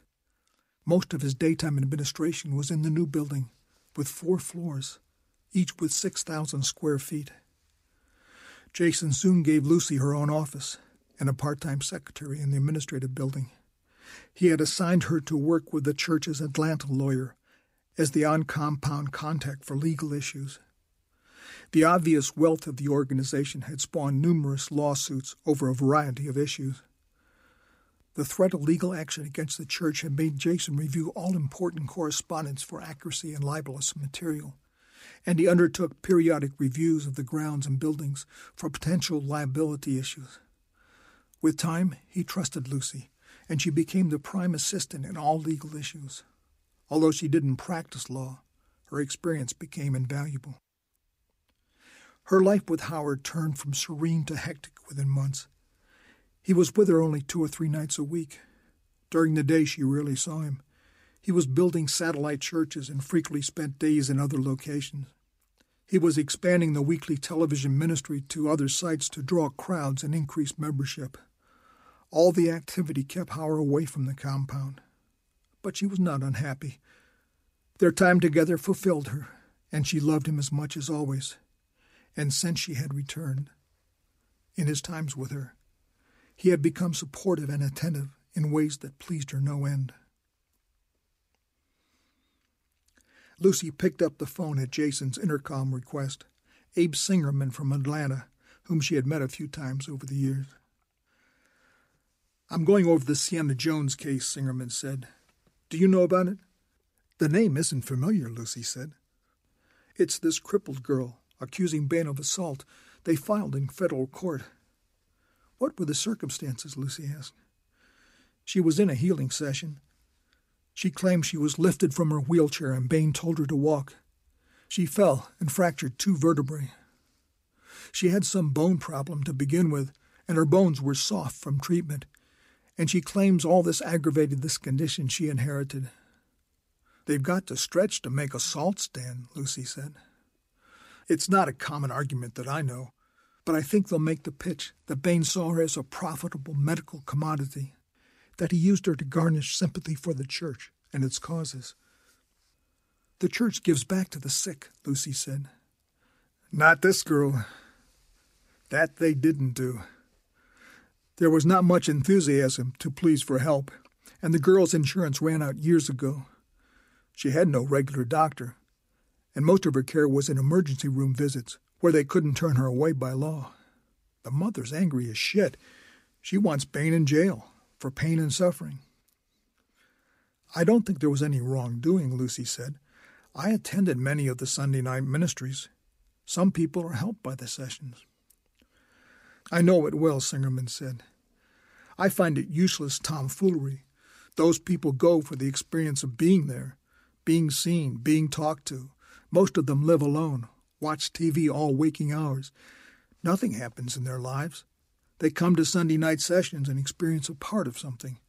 That's not seeking medical science. That's just trying to belong, checking to be sure they're not alone, that they're alive. You sound like the enemy, Lucy said. I'm telling you what I'm up against. Well, Howard Bain understands all that, and he tries to use his position to encourage and help, Lucy said. I don't care about his status with God, Singerman said. Many sane human beings see him as assuming the adoration and excitement generated in his emotionally hyped sessions, this new sense of belonging to something, as adoration for him. He loves the power it brings. He feels greater than life. Lucy sighed to herself. There was a lot of truth in what he said. What can I do? she asked. Get as much evidence as you can to prove there was no intent. I'm sure of it, she said. I know Howie. He had no intent to hurt that girl for any reason, much less for profit. Your being sure won't help in court. Get anything you can find. I need it soon. This needs resolution before the papers get wind of it which the prosecution guys will do soon. Believe me, a lot of people don't approve of Bain. He's a complex man, Lucy said. I don't judge his motives or his results. I'm paid to keep him out of jail. Depending on the charge, he might get five to ten. I'll do what I can, Lucy said. Have you talked to Howard?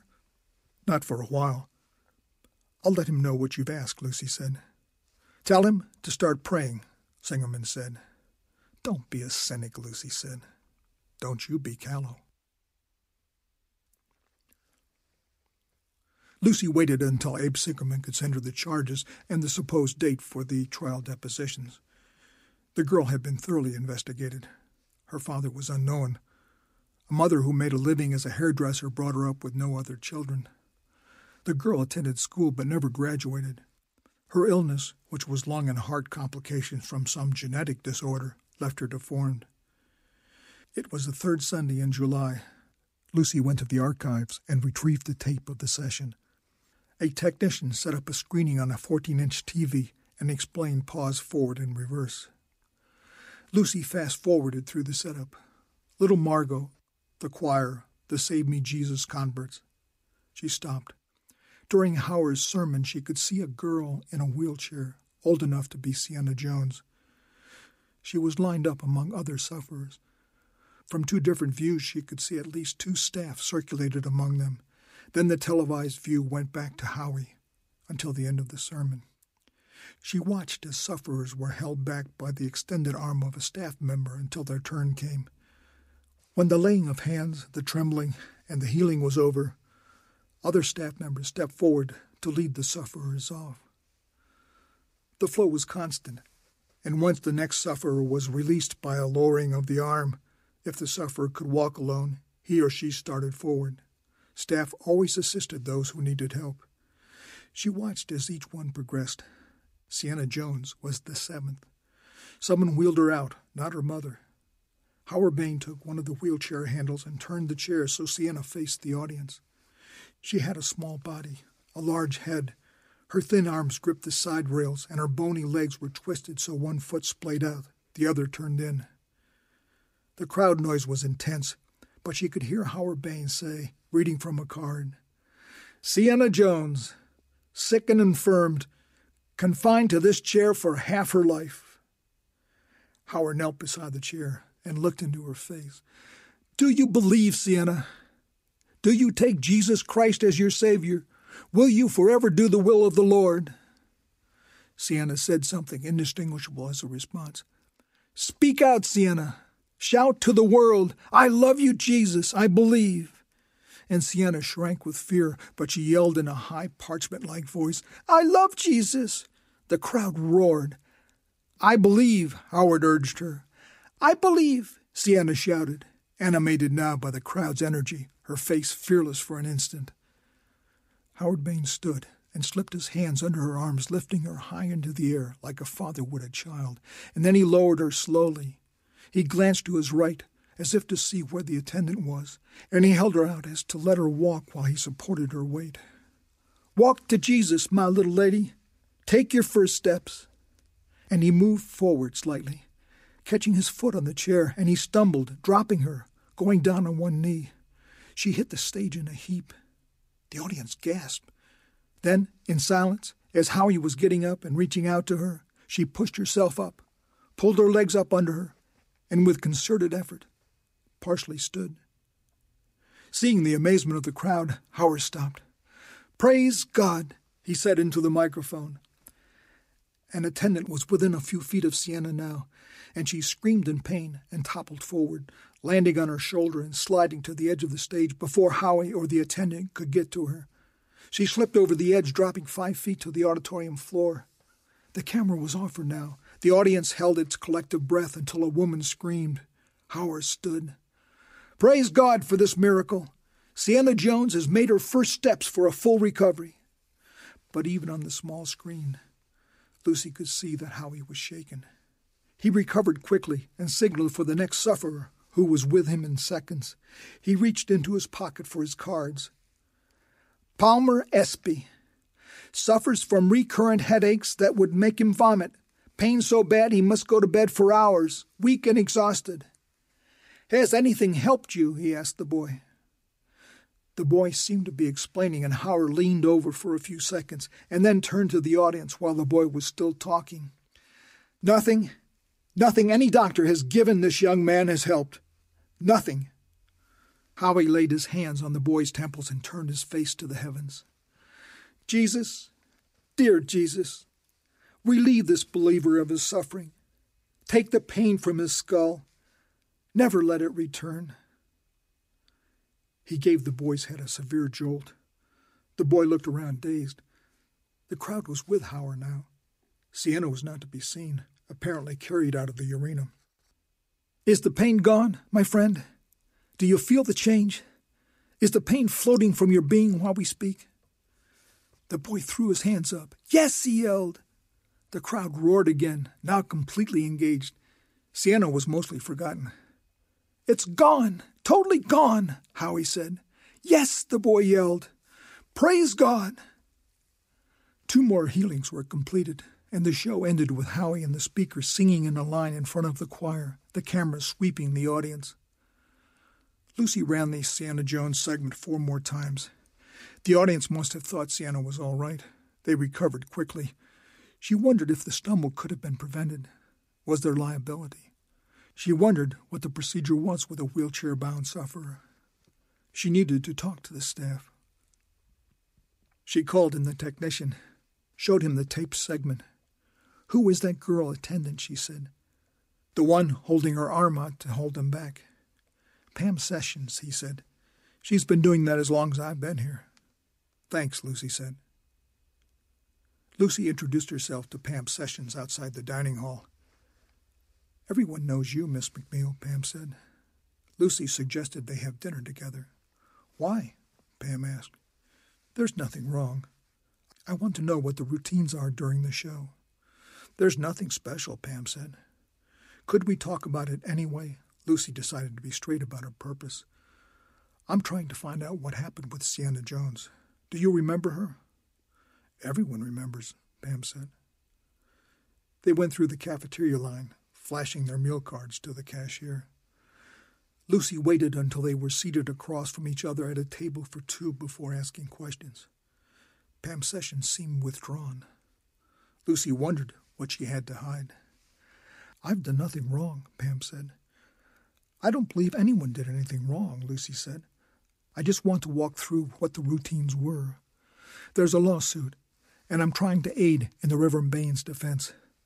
Sometime we're going to have to prove that everything was normal. I just have to understand what happened and that it wasn't something that could have been prevented. I won't ever go to court, Pam said. You won't have to go to court, Lucy said. How can you be sure? Can't they subpoena me? I'm as sure as I can possibly be. In fact, I doubt any of us will go to court.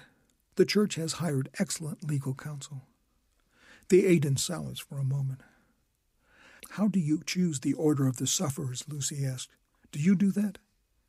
Pam didn't hesitate. Not me. Annie Parson does that. She's the director. She varies the conditions. That night, Sienna was the second wheelchair sufferer. I think there was a headache, infertility, homosexuality before her. I can't remember the order. Are there instructions to them? Do they know if they'll walk alone? Each sufferer is given instructions. Introduced to the attendant responsible. If they can walk alone, they're encouraged to use the wheelchair for safety until they walk. Most of them need some guidance, and a staff member is assigned to take them out. An attendant waits to take them off the stage on the other side. I've never seen the Reverend lift someone out of the chair like that, Lucy said. He's done it many times, and he supports them in other ways, too. He'll encourage them to do what they think they can't. We all find it amazing. Some people are cured. No one is like him. But Sienna Jones looked incapacitated, Lucy said. Last year, 83% of the ambulatory physical deformities were thought to have total or partial severe mental components, Pam said. We've all agreed that Reverend Bain helps them over the mental barriers of their particular illness. He takes away their fears. He makes them feel that they can do it. And with the energy from the parishioners, every soul willing for success, the sufferers seem transformed sometimes. Did anyone know Sienna was injured? Lucy asked. The crowd seemed to move on to the next sufferer, almost as if they forgot about Sienna. We were all worried, Pam said. I saw her behind the stage curtains. She seemed not to have much pain unless she tried to move. Did she go to a hospital? Lucy asked. We have a nurse. I believe she looked at her and advised her to go to the emergency room at the hospital, but I don't know. I was back on stage left, getting the last sufferers ready. So nothing unexpected happened that night, Lucy said. Nothing abnormal? Uh, the Reverend Bain tripped. I'd never seen that happen. A big man, a small wheelchair. He must have caught his foot that threw him off balance with the weight of her. Did you ever see Sienna Jones again after that night? No, Pam said. Someone must have. I don't know but it was common practice for Nurse or Annie Pearson, the director, to contact believers who had been healed. There was always interest in how they improved. And do they get better? Lucy asked. Many do. A few don't. A small number claim to be worse. But I believe miracles happen. If I didn't, I wouldn't be doing this. Of course, Lucy said, and asked her about her schooling and her plans for the future.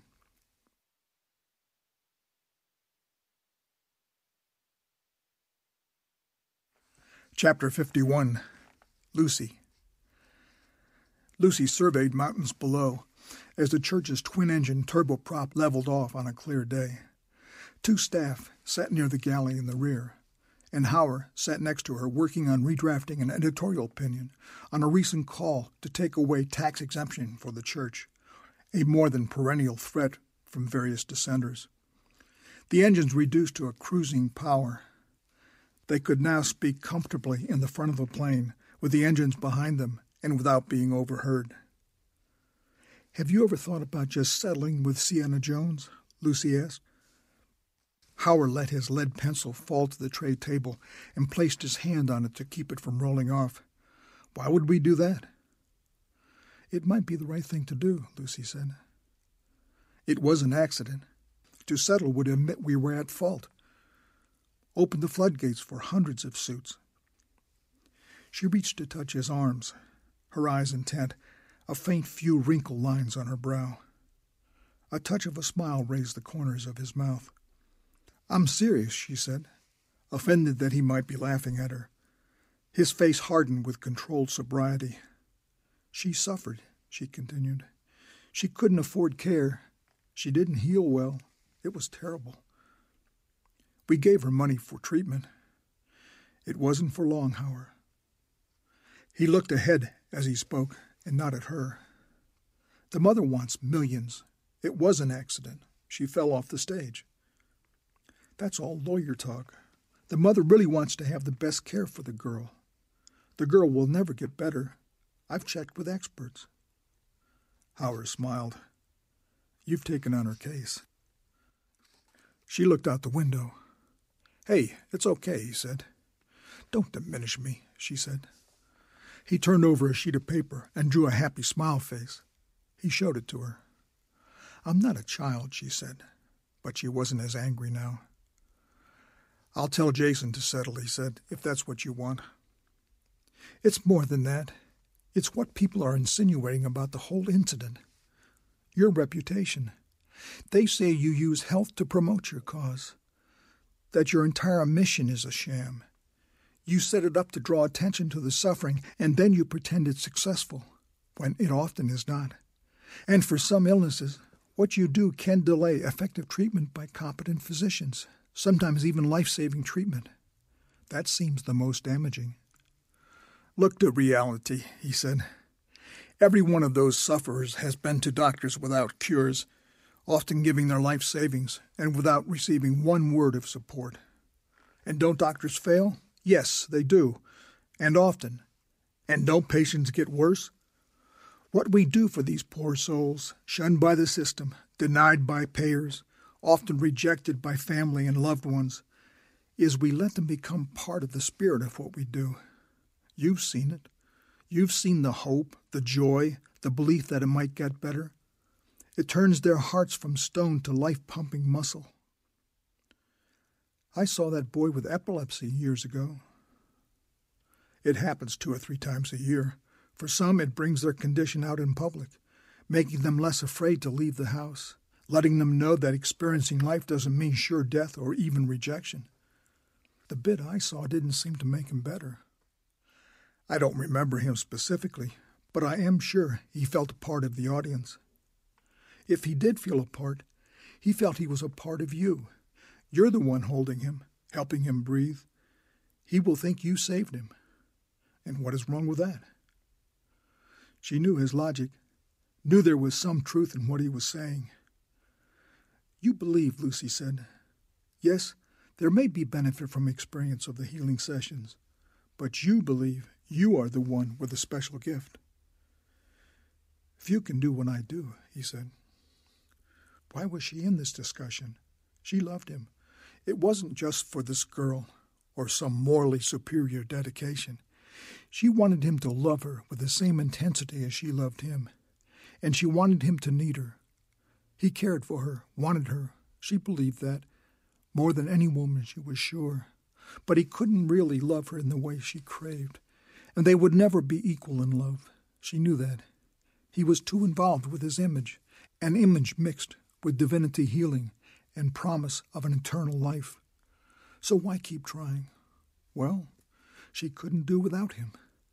That was all she could think of as an explanation, such as it was.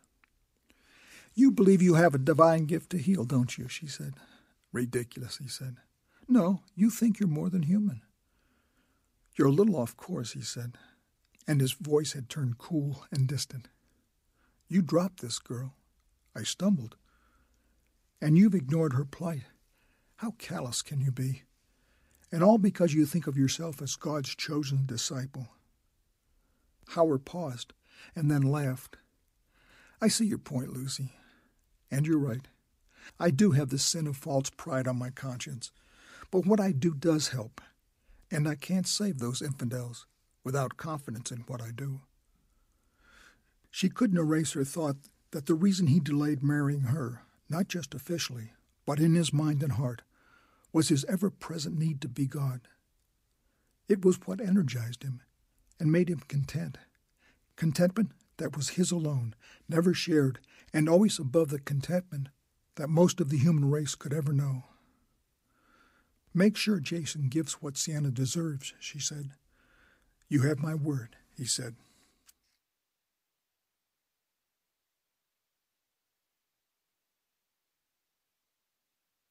Chapter 52 Lucy. Lucy stayed busy at the compound. She now edited promotional material and searched for ideas for Howie's sermons. She knew she'd upgraded his allegories, inserted some logic into his emotional rants, and encouraged him to correct his grammar, which he mostly ignored since he felt he needed to use grammatical errors that made his audience comfortable. She didn't argue since that had made some sense to her. She exercised daily. She enjoyed cooking meals, and they ate together when he was available. She contacted the office of the local congressional representative and had done volunteer work that she expected to grow into a paid campaign position as midterm elections neared. For the last few weeks, she'd felt a progressive fatigue. She barely left the house, afraid that when a wave of drowsiness hit her, she wouldn't have a place to lie down. She'd been to town to buy makeup. She was concerned that her face looked drawn and her skin sallow. For the first time, she used more makeup than the simple blush and eyeliner, covering her skin and highlighting her cheeks with rouge. Her mouth was dry, and she was vomiting frequently now, after eating, but also without obvious reason. She'd been to the compound nurse, who'd given her compazine for nausea and Tylenol with codeine for joint pain, and multivitamins with an additional dose of vitamin C. Are you feeling okay? Howie asked one night at dinner when she was eating nothing that she had prepared. Do I look okay? You look wonderful, but you're not eating. She took his inquisition as a probing of what she wanted to deny. I'm not hungry, she said. What have you had today? She didn't answer. You didn't eat anything, did you? She had had only juice that morning. Nausea struck her. She got up quickly, but the weakness in her legs left her with no support, and she sprawled to the floor face down, her arms out to protect her. Her face still hit the floor, and she rolled over into a fetal position. She dry heaved twice and moaned. Howard had her in his arms. He rushed her to the bathroom. The heaving made her feel better. He helped her drink water. She did feel better with that. He picked her up again and laid her on the bed, adjusting the covers over her. He went immediately to get the nurse who came to administer a shot and more fluids. After the nurse left, Lucy felt Howard beside her in the bed with the light off. He remained sleepless. Are you okay? he asked repeatedly. She touched him to be quiet. She didn't know if she was okay. She certainly didn't feel good. I'm taking you to the doctor in the morning, he said. Early the next morning, Howard took her to a doctor who was also a church member in Clayton, Georgia. The doctor drew tests, suspected kidney failure, and arranged an appointment with a nephrologist in Atlanta. She was uremic, in chronic kidney failure. The nephrologist strongly suspected the poisoning in Africa as the cause. Lucy's thinking had been dulled, and her emotions blunted so much that she took the news calmly. She heard the need for immediate treatment of the anemia and acidosis, attention to a strict diet and no alcoholic beverages. Howard carefully took down instructions and managed the prescriptions. The treatments also fazed Lucy very little. She had little energy to fear consequences or face an unknown future. She might need dialysis or a kidney transplant. Repeated creatinine levels were needed to further make a recommendation, the doctor said. But the transplant is almost inevitable, isn't it, Doctor? Howard asked. Lucy barely followed the conversation, her mind clouded with fluid retention and electrolyte imbalance. I'm afraid so, said the doctor.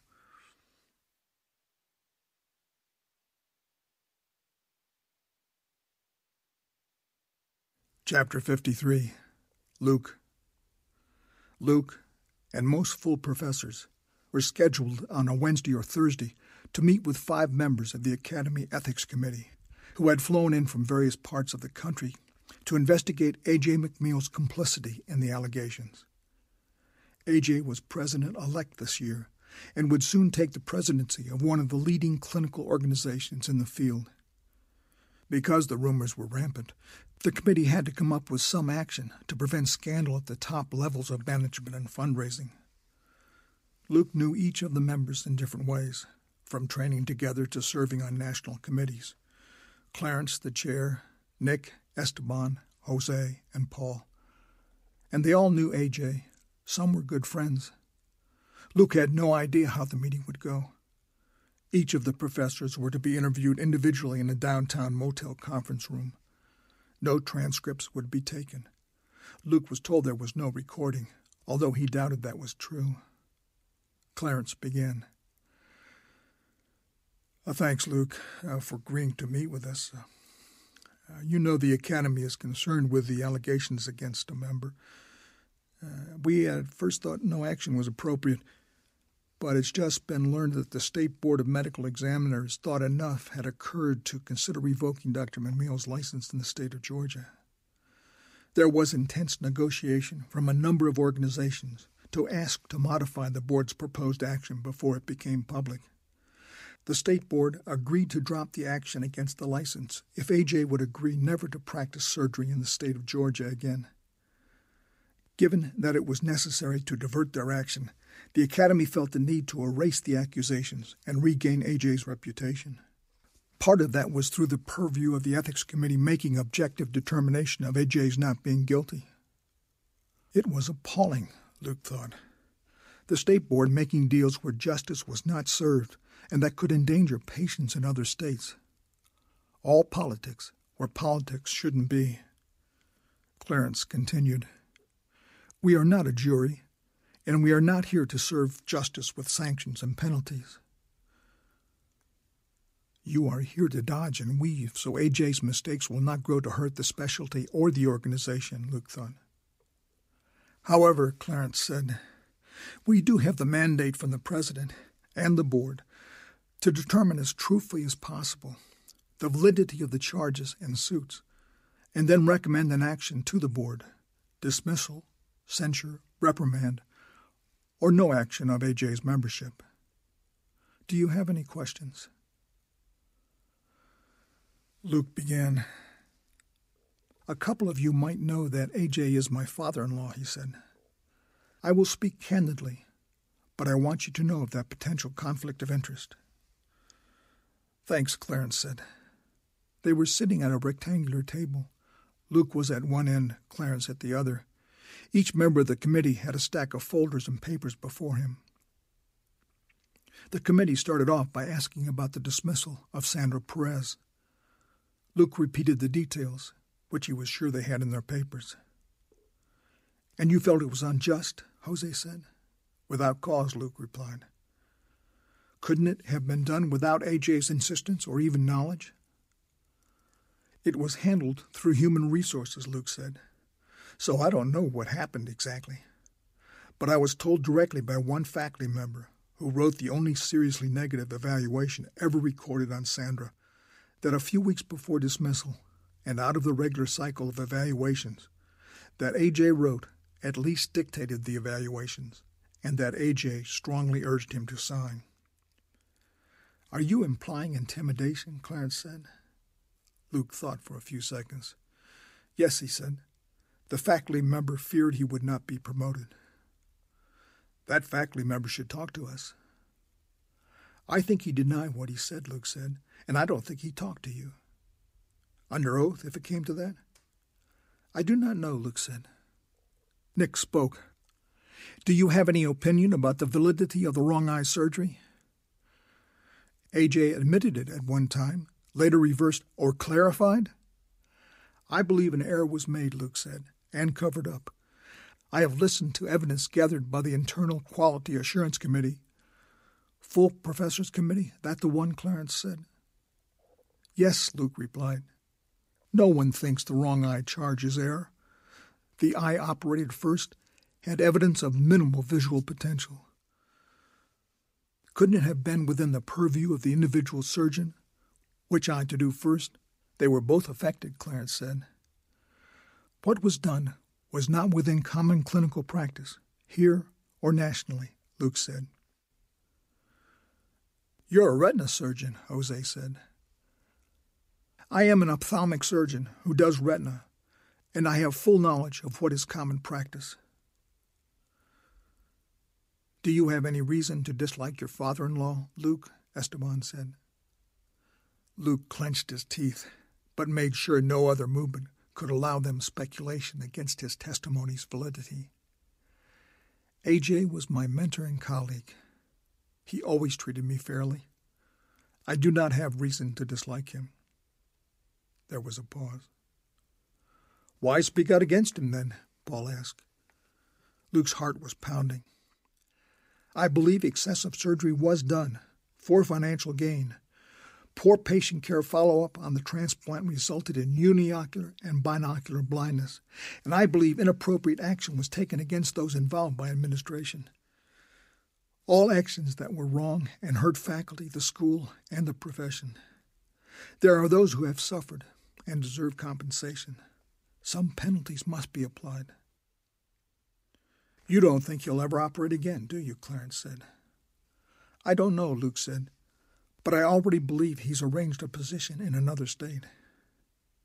And you continue to be willing to ruin a surgeon's and a chairman's career over what might have been an honest mistake that could happen to any of us, and that has been blown out of proportion through vindictive slander? Jose asked.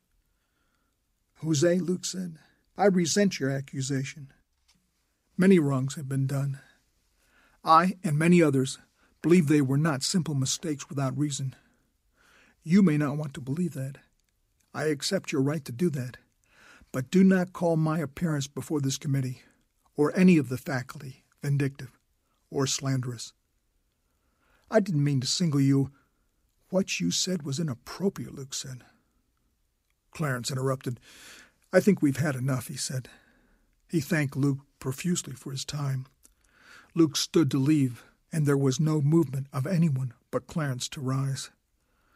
Luke made no attempt to shake the hands of men who had once been friends and colleagues.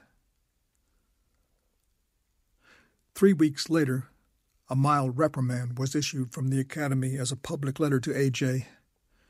It was nothing, really, although it would eventually prohibit A.J. from ascending to the presidency of the Academy.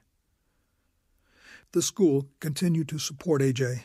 as chair, and the insurance companies were ready to litigate, fearful that settlement would flush out more than the five suits already filed against A.J.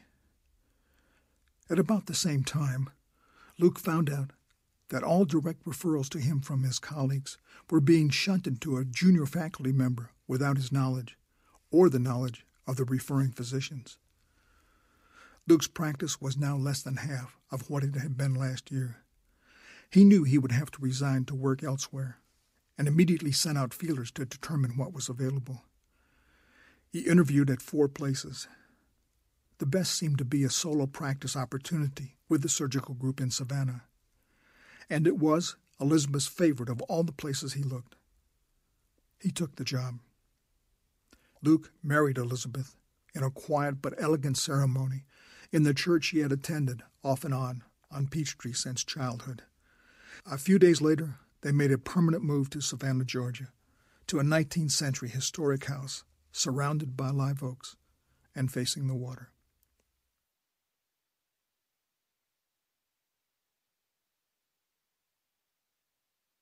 Chapter 54 Elizabeth a few days before Elizabeth and Luke left for Savannah, they took Agnes to Sunday brunch at a restaurant in Lenox Square. It was a buffet. They were seated at a reserved table. Is AJ going down to work with that McDonald guy? Agnes asked. I hear he's going to San Antonio, Luke said. I don't know about McDonald. I guess he's the logical one to take him on. They've been friends since Harvard days. Elizabeth saw the stress crease Luke's face. What will he do? Agnes asked. He can do anything, from what I understand. He's been licensed in Texas for years, and there has been no action against him by the Georgia board. They were afraid, weren't they? her mother said. They think the action by the board will affect the court case, especially if it comes to trial. The word is there will never be any action by the board or the academy, Luke said. But they investigated, her mother said. No one will ever know exactly what went down, but I understand no action is a fait accompli, Luke said. You've got to stop worrying about it, Elizabeth said to Luke. I think it's criminal to take no action, Luke said. I can't forgive him, her mother said. The time had come to fill plates from the buffet. Once they were settled again, her mother spoke up. Did you see the article in the Sunday News section about that Bain? Neither Elizabeth nor Luke knew what she was talking about. He's been indicted on tax evasion or fraud or something like that. An investigative reporter has questioned his use of church funds, flying around in that airplane, building a mansion. Was it really a mansion? Elizabeth asked. Well, from the pictures, it was a mansion for a preacher. Did he say anything about Lucy? No, thank God. But it did say Bain suspected of shady real estate deals using church money. I hope Lucy's all right, Elizabeth said. She always seemed to survive, her mother said. I wonder how her health is sometimes. It's the renal failure, Elizabeth said. It's a debilitating condition, Luke said, and the dialysis is exhausting. Poor Lucy, Elizabeth said. She doesn't deserve this. Elizabeth looked at her mother, who didn't look up or say anything. In her heart, her mother thought Lucy deserved anything she got, mostly for her treatment of Jennifer, whom her mother still mourned.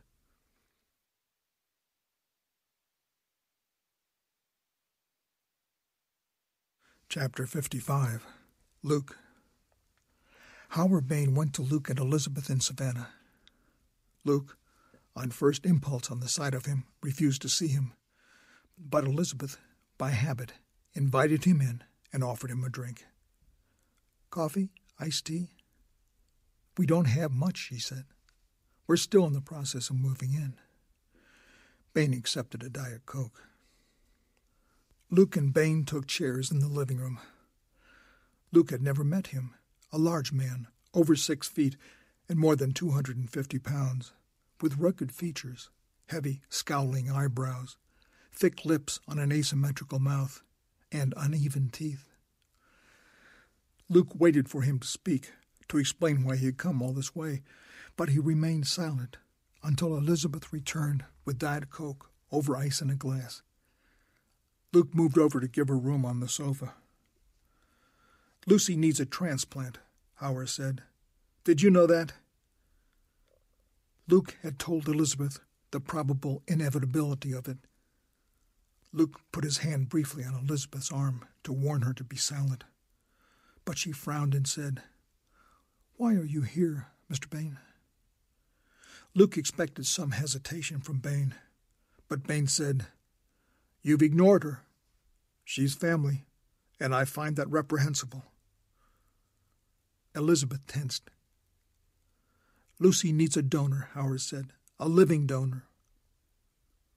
It was a terrible thing to ask. It brought so much of the past to the surface, and although Bain didn't know, Elizabeth, being the half sister of Lucy, might make her the best match available, except for her father, and maybe relatives in Puerto Rico that had never been located. I don't believe you're aware of the family's difficulties over the years, Luke said. Difficulties precipitated often by Lucy. Difficulties that make such a request awkward. Lucy wouldn't ask you, Bain said. She couldn't bring herself to do that. Elizabeth still couldn't find words. Luke was sure Elizabeth's humanity, her responsibility to her half sister, wouldn't let her say no. I'm afraid it's impossible, Luke said, before Elizabeth could speak. And it's none of your business, Bain. Luke had, of course, thought of this possibility ever since he knew Lucy was in renal failure, and that chronic renal failure was almost always in need of a transplant. But he knew his blood type and Lucy's were not compatible. Elizabeth was the only obvious best donor. But she didn't deserve this guilt laden pressure nor should she ignore the risk of surgery. Luke saw no reason to share his knowledge of her compatibility with this jerk. Do you feel the same? Bain asked Elizabeth. Luke spoke. She does. Let her speak, Bain said. I want to know what she thinks. No, Luke said. It's time for you to go. Bain hesitated, trying to find words. May God forgive you, Bain said, standing up. You are her family. You have responsibilities. I can't ever forgive you. Bain let himself out. Elizabeth cried silently. Don't do it. There are a significant risks, Luke said.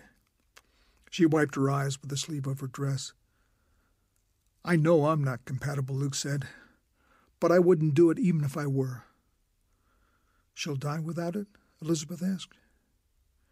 She's going to die, with or without it, Luke said. With it, she probably will live longer, but she probably doesn't have a normal life ahead of her. I don't know what to do, Elizabeth said. Think about it then. We'll get advice.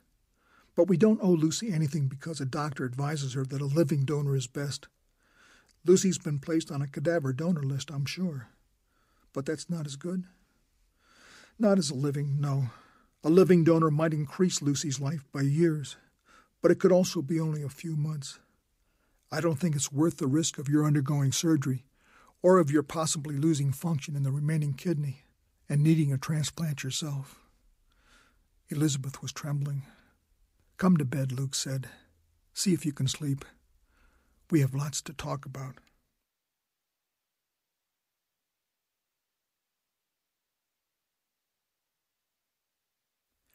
Chapter 56 Lucy Lucy traveled from the compound to Atlanta for her dialysis three times a week. Twice, Howard had used the plane to fly her down, and he once went with her himself.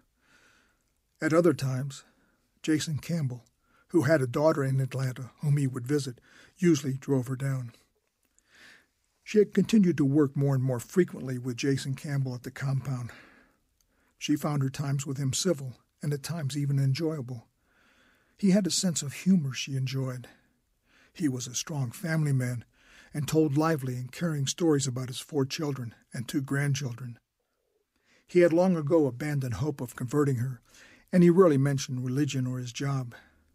He was fascinated by politics, and she enjoyed his opinions and prejudices, which at times might have been her own if she'd wanted to dwell on the subjects. To drive, they had to start early, and this morning Lucy dressed and crossed from Howard's house to the administrative building where Jason would be waiting for her. But he wasn't waiting for her this morning. She set down her small suitcase by the door and entered the building. The corridor was dark, but there was a light seeping around the edge of the door to his office. She went to the door and knocked. There was no response. She pushed down on the door handle. That yielded, and she opened the door slowly. Jason was behind his desk, his head on his folded arms on top of the desk. She thought he was dead. Jason, she started to run to him. His body jerked. He lifted his head and slowly opened his eyes. Are you all right? she said. He put his head back down on the desk, refolding his arms. She ran to him and shook his shoulder. Talk to me, she said. He sat up again and looked at her, still disoriented. Why are you here? We're going to Atlanta. My dialysis is at 1.30. He leaned back, resting the back of his head on the back of his chair, his eyes closed. After a few seconds, he sat up and he looked at her, stood, and went to a sink he splashed water on his face and dried with a paper towel from a metal dispenser on the wall. It's Thursday, he said almost as a question. Have you been drinking? Lucy asked. He said nothing and sat down in an armchair. She stayed standing. I can't miss my appointment, she said. He concentrated. I'm not going, he said. How will I get there in time? I don't know, Lucy. I don't know. You'll just have to figure it out yourself. Why are you doing this? she asked. He shook his head. Why am I doing this? He asked no one. This is ridiculous, she said, and she started for the door. Sit, he said.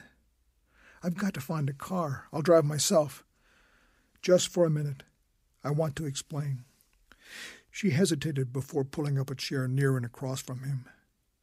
I've quit, he said. Everything. I'm moving out this morning. You're leaving, Howie? And the church. There were tears of anger and frustration in Jason's eyes. It was the last thing she would have expected. A wave of fatigue swept over her, and she wasn't sure if it was her disease or because she was suddenly tired of Jason and his always subservient nature. You can't leave Howard, she said. It's not going to be pleasant for you, Lucy. There will be no one to pay for your treatments anymore, no one to support you. Howard does that. Howard's going down. The church is going down, although they're trying to cover the worst and stay in business. You're crazy, Lucy said. He'll be indicted for tax fraud within days. There is an article coming out in the Sunday paper about his misuse of church money, airplanes, the house, property investments. I believe they'll include supporting you. That's illegal, Lucy asked. It's improper from church funds, but it's worse. They'll expose a trail of professional prostitutes he's paid in different cities with church funds. They'll hype the hypocrisy of it all, and they'll abhor the amounts. More than $200,000 over the years. Lucy felt sick.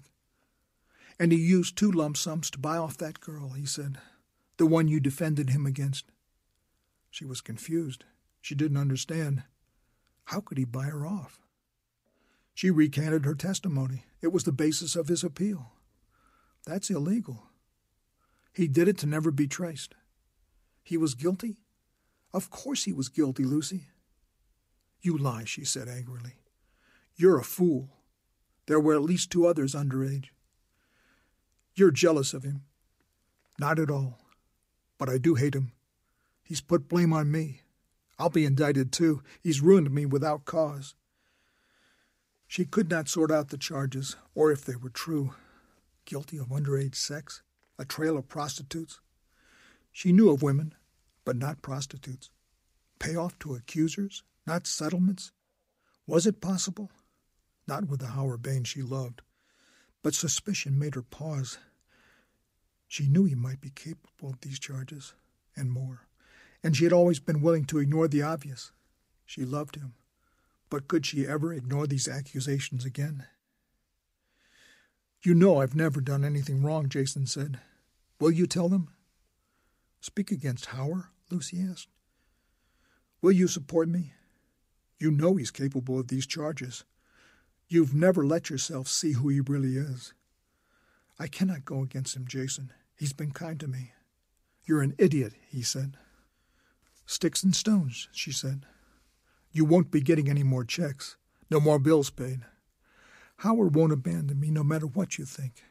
He has nothing, Lucy. He wouldn't support you if he did. You don't know him. You're the one who doesn't know him. You deserve what's coming, Lucy. It's justice, and I thank God for his wisdom. She'd had enough. She stood, weak from her illness and the growing belief that some of what Jason had said might have truth. She'd never make her appointment now. She'd have to try to reschedule for tomorrow. Maybe get Howie to take her.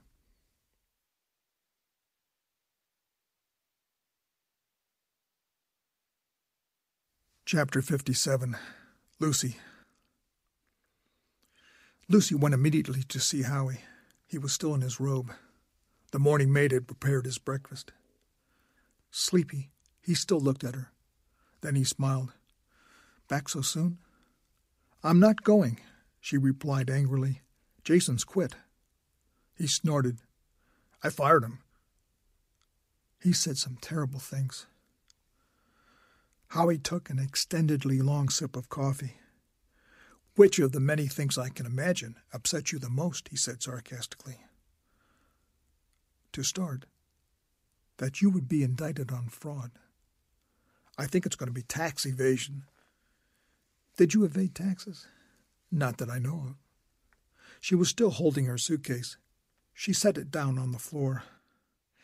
He said the Journal Constitution was about to expose you for scandalous sex, and that there was evidence of prostitutes being paid with church funds.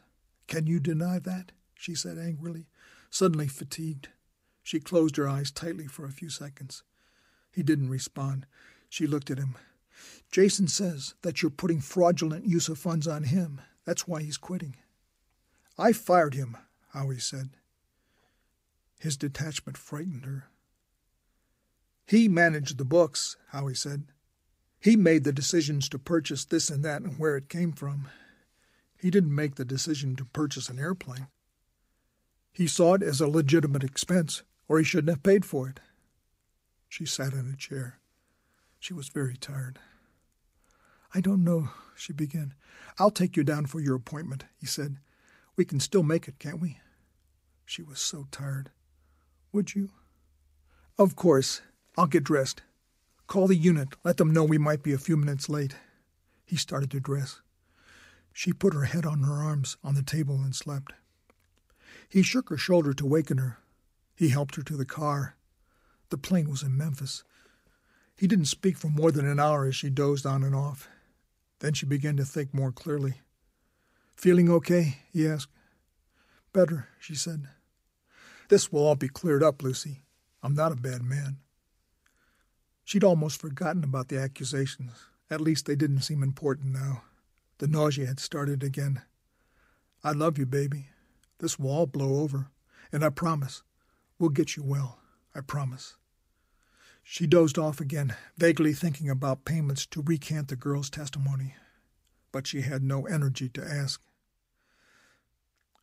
For the next few weeks, Lucy spent almost all her time in Howard's house alone between her dialysis appointments.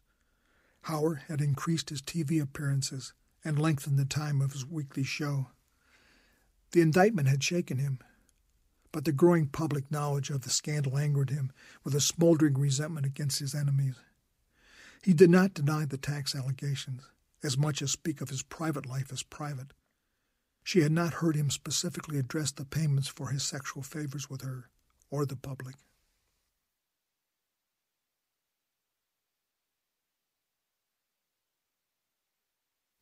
Chapter 58 Lucy Lucy had tried to do dialysis at the compound for a few times, with a nurse helping, but the nurse quit as the scandal evolved.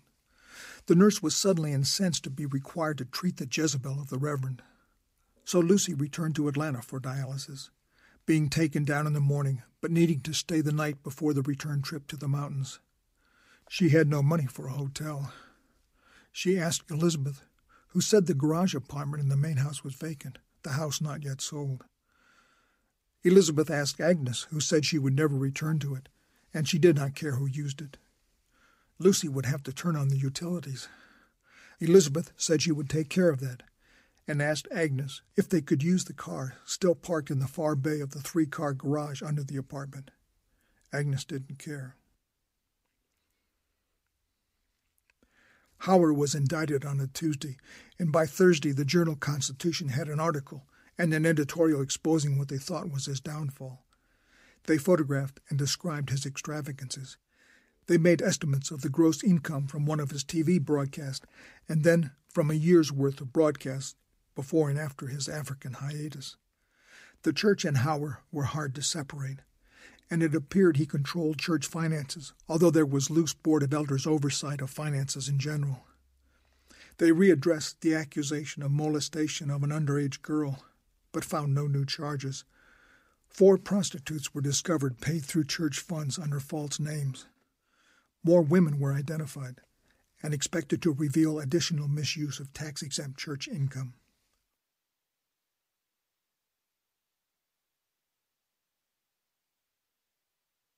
Chapter 59 Lucy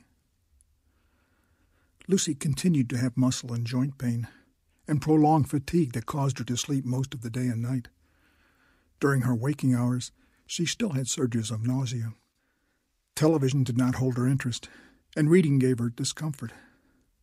She mostly listened to music and often sat for long hours in a comfortable upholstered chair, enjoying recordings of master musicians. Staying now, full time in Atlanta, she couldn't help but miss Howie. The companionship, the arguments, the laughter, the shared opinions on a diverse number of ideas and observations. Late on a Thursday afternoon, her loneliness became intense and she decided to return to the compound for a few days. Her next dialysis was Saturday. She had not seen Howard for over a month. He did call her every few days, and the sound of his voice made her want to be near him. She put a few essentials into two paper grocery sacks and began her drive to the mountains. She left just before five. On the road, she tired about seven, and she pulled onto a secondary road and napped for thirty minutes or so. She awoke in darkness and quickly got back on the road. She arrived sometime after 9:30. Jeffrey, the night gate attendant, did not recognize her until she explained who she was. Who could blame him? She'd lost weight. Her sallow skin wrinkled over her bones. Was she ugly now? Lucy parked and with her bags walked to the house. The back door was open. All the lights were out. She flipped switches as she walked to the stairs. She flipped the switch to illuminate the upstairs hallway. She heard Howard call her name. She looked up. He stood at the landing railing, bare chested and wearing only boxer undershorts, a shotgun in his hands. He lowered it, swinging the barrel over the railing. I'll be right down, he said. Lucy began to climb the stairs slowly, fatigued after her drive. Stay there, he said loudly. She looked up. Carla had come down the hall. Go back, Howard said to Carla. But Carla came up to him. She was nude except for an afghan she had wrapped around her shoulders. She saw Lucy, turned, and ran down the hall. Lucy stopped on the stairs, setting her bags down on a step, and grasped the railing for support. Her fatigue was worse. She couldn't think clearly. Howard came down and helped her to a chair in the dining room. I'm too tired to drive back tonight, she said. You've got to rest, he said. And she wanted to tell him she couldn't think of where she wanted to rest. She didn't want their bed, the bed they'd shared for years now. But even in the haze of her sickness, she just couldn't see sharing that bed with him again. She was too sick for anger, although she knew anger would erupt when she felt better. Howard knelt by her. What can I bring you? he said. Why? she asked softly. She imagined his explanation. Carla was a long-time friend.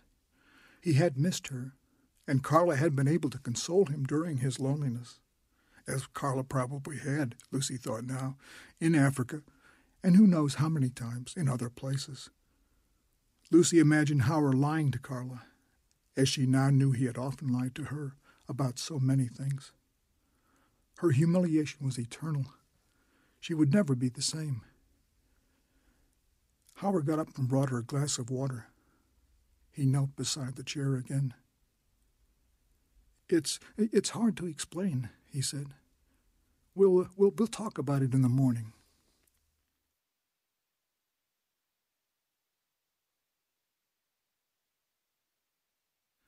Chapter 60 Elizabeth Elizabeth carried a cloud of guilt about donating a kidney to Lucy. I still don't know what to do, she said to Luke one night when she couldn't sleep. All surgery has risk, Luke said. I know that, she said dismissively. Infection, hemorrhage, prolonged recovery, organ rejection, too. Luke paused. You could die. She loved him, and he loved her and she knew he didn't want to lose her for any reason. Cadaver organs are one thing, Luke said, as he had before, but these guys who seek living donors are ghouls. They must do some good, she said, while harming others.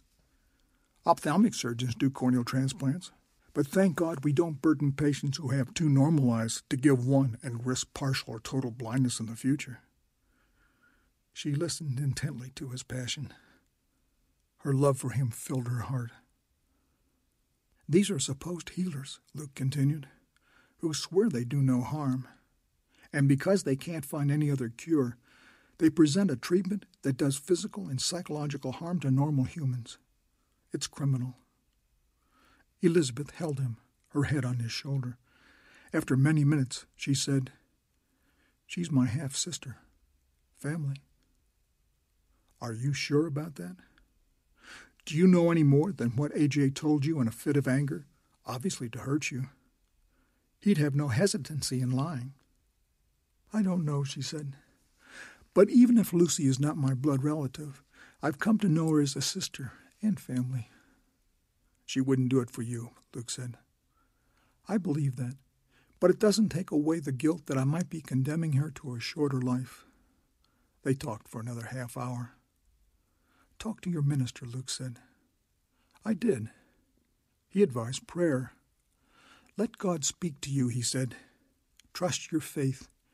Put the decision in the hands of God. Luke suggested a psychiatrist he had seen for months after Samantha's suicide, a compassionate doctor who had helped with his guilt over the belief that he had in some way been responsible for her death. I'll arrange an appointment, he said. The psychiatrist was a small, middle aged man with gross features on a thin face, scraggly hair, and an unkempt black beard. He wore glasses with thin gold rims that made his eyes small, the left smaller than the right.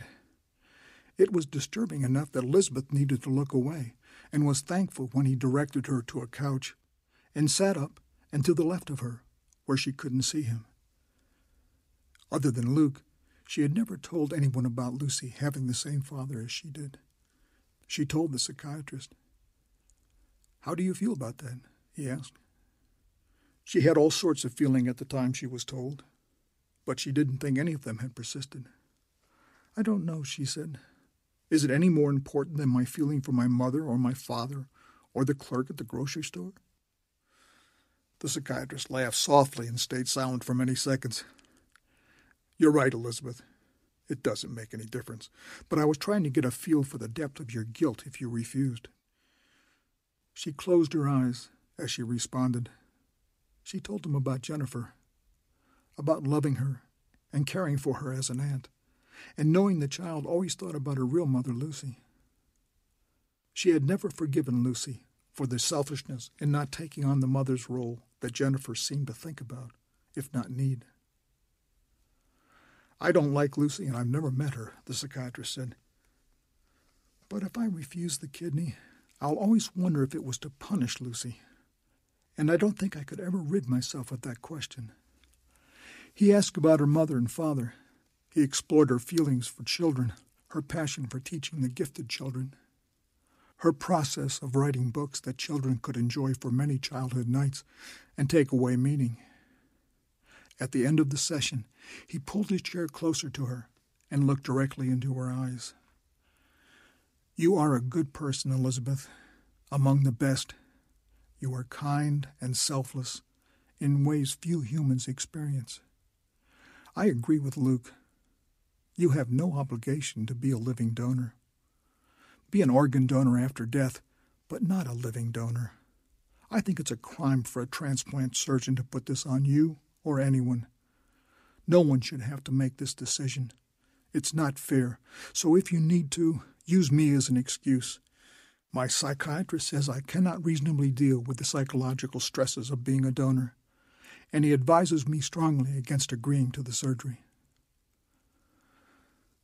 The advice helped a little, but for many weeks she continued to consider the possibilities. She read more about the complications and then the surgery. She sought guidance in the Bible, but found nothing that gave her any direction or comfort. She read philosophies and she considered the conceptualization of Eastern religions of attaining the immersion into the whole of humanity and losing the self. The descriptions of the peace and acceptance of existence as part of the whole and the joy that it allowed. It's like an extended moment of selflessness, one article said. Those instances where a human acts entirely without concern for self as when a child is in imminent danger of being killed by a car and an adult sacrifices his or her life to save a child who is a stranger. Those are the states of being we seek in our lives, the article said. She could see how that thinking could justify her becoming a donor. The concept of seeking selflessness, sacrificing to the whole, it seemed the essence of her Christian teaching. It was surely what most donors must come to believe what gave them satisfaction, and she began to think she should reconsider. It was, maybe, what her purpose here on earth was to donate without personal gain to the whole. She talked to Luke about it, and the psychiatrist too, but neither of them saw any change in her responsibilities. Lucy's doctor's office contacted Elizabeth many months after Howard Bain had visited. They suggested Lucy was getting worse and that Elizabeth might come in for an examination just to see if she might be a compatible donor. There was no obligation, they said. If she was not compatible, then she would not have to think about it. Don't go, Luke said. But she went to the office when Luke didn't know, and she was an excellent candidate, healthy and a good match. Three weeks later, Elizabeth missed her second period. A drugstore pregnancy test was equivocal. She went to an obstetrician who confirmed her pregnancy. He did not hesitate to advise against donation, and even the transplant surgeon would not operate on a pregnant woman and would not reconsider Elizabeth as a donor until six months after delivery.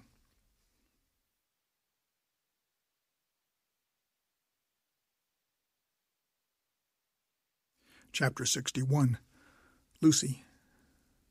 New Year's Eve. Lucy drove to Roswell to her favorite tavern. There were no parties here, and few patrons. She did not greet the bartender, who was only partially visible in the back room behind the bar, and she silently sat alone in a booth. In the dark, and with the high backs on the benches that formed the booths, she was barely visible. She had brought three magazines and a paperback book that she laid on a table in a stack. She adjusted the small shaded table lamp so she could read. The bartender brought her her usual glass of wine and a basket of trail mix. Weather getting bad? the bartender asked. Raining, Lucy replied. Weather Channel predicts ice. None yet, at least, she said. Happy New Year, he said. And to you. She thumbed through a magazine and finished her glass of wine. She signaled for another. Lucy started to read her book, but it did not grab her interest, and she leaned back against the upholstered red back of the bench. She was swamped with a sudden sadness. She thought of Howard, and she felt anger and resentment at the memory of him with Carla. How could she love a man for so long? Oddly, she could still feel attraction for him. She had always been in love with what she wanted him to be. How could she have denied, time and time again, the obvious about him? She would never let that attraction rule her life. The real Howard would never dominate her again. She thought of Elizabeth, how difficult it had been for her. She must have been afraid of the surgery. She was always squeamish. And how could she have wanted to give a kidney to her adopted sister after all the years they had fought? But Elizabeth had made the decision to donate before her pregnancy was known. Elizabeth had called to tell Lucy. Lucy could not fathom that devotion, and she felt guilty about who she was, that she could never have done that for Elizabeth or anybody except Jennifer. The thought of Jennifer triggered painful sadness. She called to the bartender her head was clear. She asked for a vodka martini. She moved to sit at the bar. You got plans for the evening? the bartender asked. It was New Year's Eve. She was on a cadaver list for a kidney, and everyone she asked thought she would find a donor before, well, at least soon. Luke was even asking friends, mostly former medical colleagues, to find a donor. He'd put up considerable money in the effort. Inexplicable. Why should he do such a thing? She had never treated him well. Why couldn't she have loved him? Why wouldn't the Howie like passion for Luke come to her? But it never did. And she wasn't to blame. It was not her fault. And now Luke and Elizabeth were helping her. She was grateful but suspicious at the same time. What was the motivation in them that she would never understand? She just didn't believe selflessness existed in the human spirit. Oh, there was some, but mostly it was faked. Every human was about self. She still hoped for a living kidney donor. Her remaining time might be more than doubled from that of a cadaver transplant, she had been told repeatedly. This is my quiet night at home, Lucy said to the bartender. The first sips of the martini had dimmed her feelings. This is my New Year's, she said, raising her glass. The first martini in a long, long time. A celebration. I've been sick. Well, I hope the new year will bring you the best of everything, the bartender said. Lucy thoughtfully swirled the remaining vodka in the martini glass. Alcohol was bad for her. It made her uremia and acidosis and everything else worse.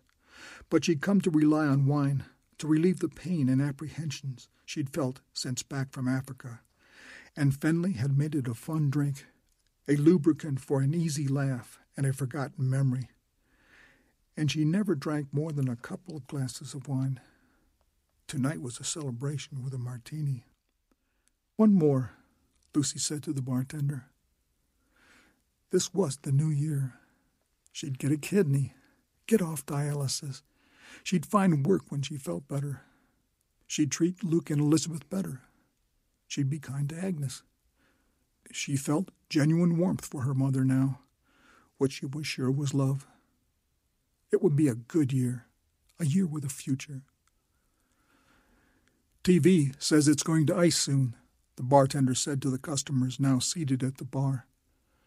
Lucy stood and slipped into her coat. She gathered her books.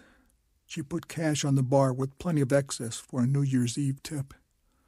All the best for a great 2009, she said. She waved to the bartender. He thanked her for coming by Many of the customers wished her a Happy New Year. She went outside. The heavy clouds overhead filled the night with impenetrable darkness. She stayed close to the building where lights under the eaves showed her the path. Then she was on a stone path that led across a vacant lot. She could faintly see the great pebbles that lined the path, enough to make her way. She followed the path for fifty or so yards until she came to a wooden bridge without rails that arched a few feet over a small creek. It was another thirty yards to the lot where she had parked her car. Ice was already forming.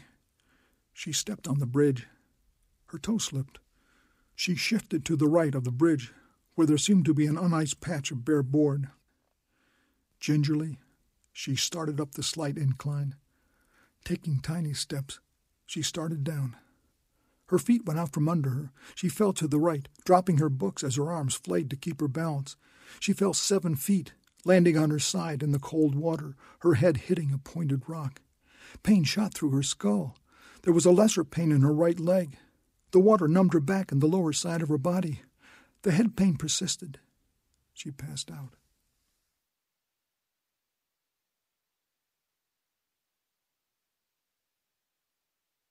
Chapter 62 Elizabeth Elizabeth and Luke arrived from Savannah at Agnes's shared house with her friend to spend New Year's Eve in preparation for the New Year's Day dinner with 17 attendees from various branches of Agnes's family. All would assemble at a perimeter hotel for a catered celebration. Elizabeth and Luke arrived at seven o'clock. Agnes's friends said Agnes had gone to her old home to get Lucy. Lucy had been contacted by the hospital, but they could not reach Lucy. A cadaver transplant was available. Luke and Elizabeth drove to the old house. Agnes's car was in the drive. They found her with a flashlight searching the grounds in the dark of a light rain. She's not here, Agnes said. Nowhere inside or out. Luke found two more lights, and the three of them searched the property. Finding no clues, they went up and down each side of the road. Where would she go? Elizabeth asked. She went occasionally to the movies, Agnes said. Did she visit friends? Agnes did not know. Is the car in the garage? Luke said. I don't have a key, and it's too dark to see inside, Agnes said. Luke broke the panel on the side door to gain entry. The car was gone. They went to neighbors to find places Lucy might go. At the third house, an elderly woman said she occasionally spoke with Lucy. She did not know Lucy's friends, but that Lucy enjoyed the theater and knew that she had been excited about going to that tavern in Roswell. She wasn't sure of the name. The rain had turned to freezing. Already the trees were coated with glimmering magical ice. They went to a theater first but could not find Lucy. Agnes decided to go home to call the hospital and anyone who might know about Lucy. Elizabeth and Luke went to Roswell to find a tavern that Lucy might frequent. The bartender listened to Luke's description of Lucy. You mean that sick woman? Always bent over a little? Like real thin? Yes, said Luke. Is she here? You can see she ain't here. But she was. Left maybe an hour and a half ago. Do you know where she went? I never know a client's destination unless I put him in a taxi. Did she appear despondent? Elizabeth asked. She appeared happy enough when she left, more upbeat than usual. Was she drunk? Luke asked. Two glasses of wine and two vodka martinis. Walked okay, sounded okay too. They asked where she might have parked, and he described the most likely place. The wind had picked up now, and the rain had turned to sleet. The ice on the road glinted in the headlights of the cars. A car lost control at the intersection and slid sideways into the bumper of a truck. But the damage was not severe, and Luke and Elizabeth did not delay to see if the car could move on. They walked beside the building, hands pressed against the wall for support. Ice covered everything, and there was almost no traction. They found the path, visible under the ice. Elizabeth slipped, falling backward. Her head hit the ground. Luke helped her sit. Her vision was blurred, and her head pounded. I don't think I can stand, she said, feeling blood at the back of her head and looking at her hand, the blood black in the night on the tip of her fingers. I'll take you inside, Luke said. Go look for her car, Elizabeth said. I'll go inside as soon as I can stand. Luke braced and tried to help her stand. No, she said. I can go in a few more minutes. Go.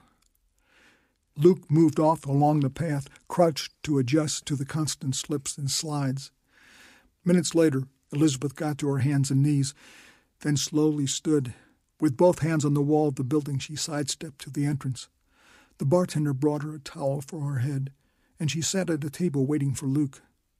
After many minutes, she felt better and went outside to find Luke. As she closed the door, Luke stumbled around the corner. He had Lucy in his arms. She's alive, he said. I'll call an ambulance. There'll be hours to get here, if at all. Look, the intersection was blocked now, crossing filled with tangled cars and trucks. They got Lucy in the back seat of Luke's car. They covered her with their coats. Elizabeth got in to cradle Lucy's head and shoulders and tried to warm her. Luke drove.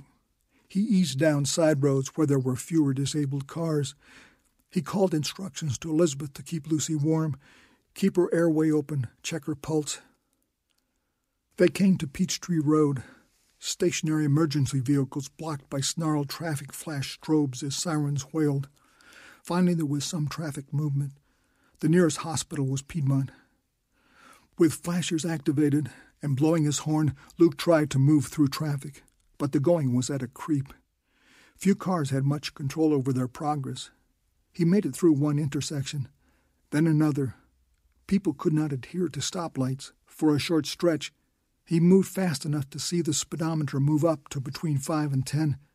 Then he lost control. The car slid at a 90 degree angle to the side of the road. He hit traction and straightened the progress, inching back into the center of the lane. The car rocked.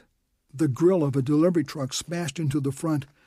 Locked in twisted metal, the truck and the car slid off the road, stopping when they hit a telephone pole. The impact rocked the car. You all right? Luke asked. Elizabeth wasn't hurt. Lucy's shallow breathing was unchanged. Luke kicked open the passenger side door. Elizabeth unlocked the back door for him. She's still breathing, she said. He felt Lucy's pulse. Lucy! he said loudly. Wake up! Lucy's eyes opened slowly. She tried to focus. Luke, she said. The driver of the truck looked in over the open door. Anyone hurt? he asked. Elizabeth held up her hand to keep him quiet. Lucy, Luke said again, stay with us. We've only got a few blocks to go. Don't slip away. You've got to want to stay awake. Do you understand? He shook her. She smiled weakly. We're on our way, he said.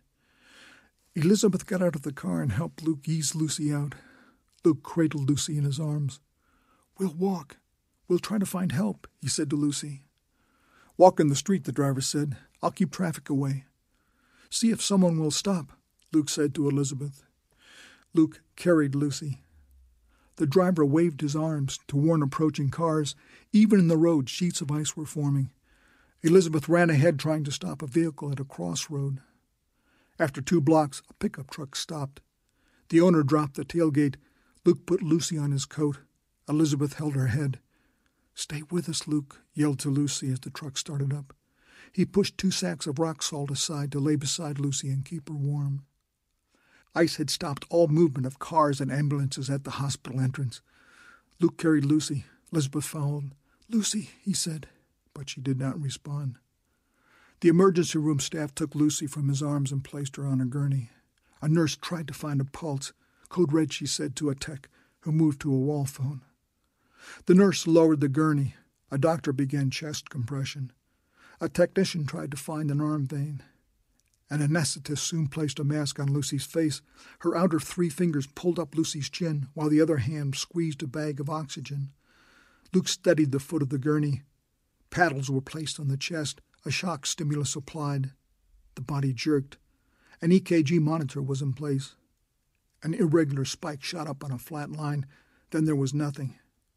Work continued for many minutes until the nurse touched the doctor's shoulder and he stopped resuscitation.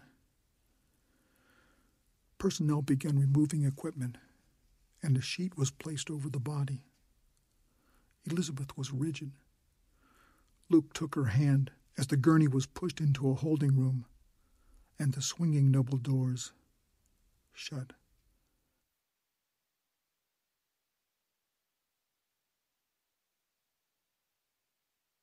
Epilogue 26 years later, AJ is still CEO of a general hospital in San Antonio. For years he practiced surgery, although with time he had cut back considerably. Agnes never spoke to him after the necessities of divorce proceedings. She still lives happily with her friend Gladys. They are fond of cruises to exotic places. Over the past few years, two books have been written about AJ and his downfall. One book was a journalistic attempt to provide details of what happened. The other chronicled the university's extended cover up and exposed illegal financial dealings and transactions within the university administration, and documented transcripts of meetings and recorded interviews with many who had been involved. The university settled some lawsuits, others went to trial. Insurance companies and the university paid millions, but actual sums were never disclosed. Articles were written in scientific journals about practice patterns and the culture of ophthalmology and its contribution to healthcare. And the Academy of Visual Sciences responses through the Ethics Committee were discussed and eventually criticized for their failure to admit AJ's complicity and greed. Elizabeth and Luke have two children. Their son is a professional dancer on Broadway. Their daughter is a hematologist with an appointment at the University of Michigan School of Medicine. Elizabeth stopped teaching when she won the Kennicott Award for Excellence in Children's Literature and signed a multi book contract for future works. She now still writes and illustrates on average one book a year. Howard Bain spent a few years in prison. After release, he quietly resumed his mission in Africa, not so much to bring Christianity to the populace this time, but to raise the quality of life. Fenley Cooper was found dead a few years after Lucy died. The death was listed as heart failure, and although the real cause was never determined, suicide was suspected. Over the years, Luke was pressed to tell about AJ. Working with an editor now, he plans to write a book.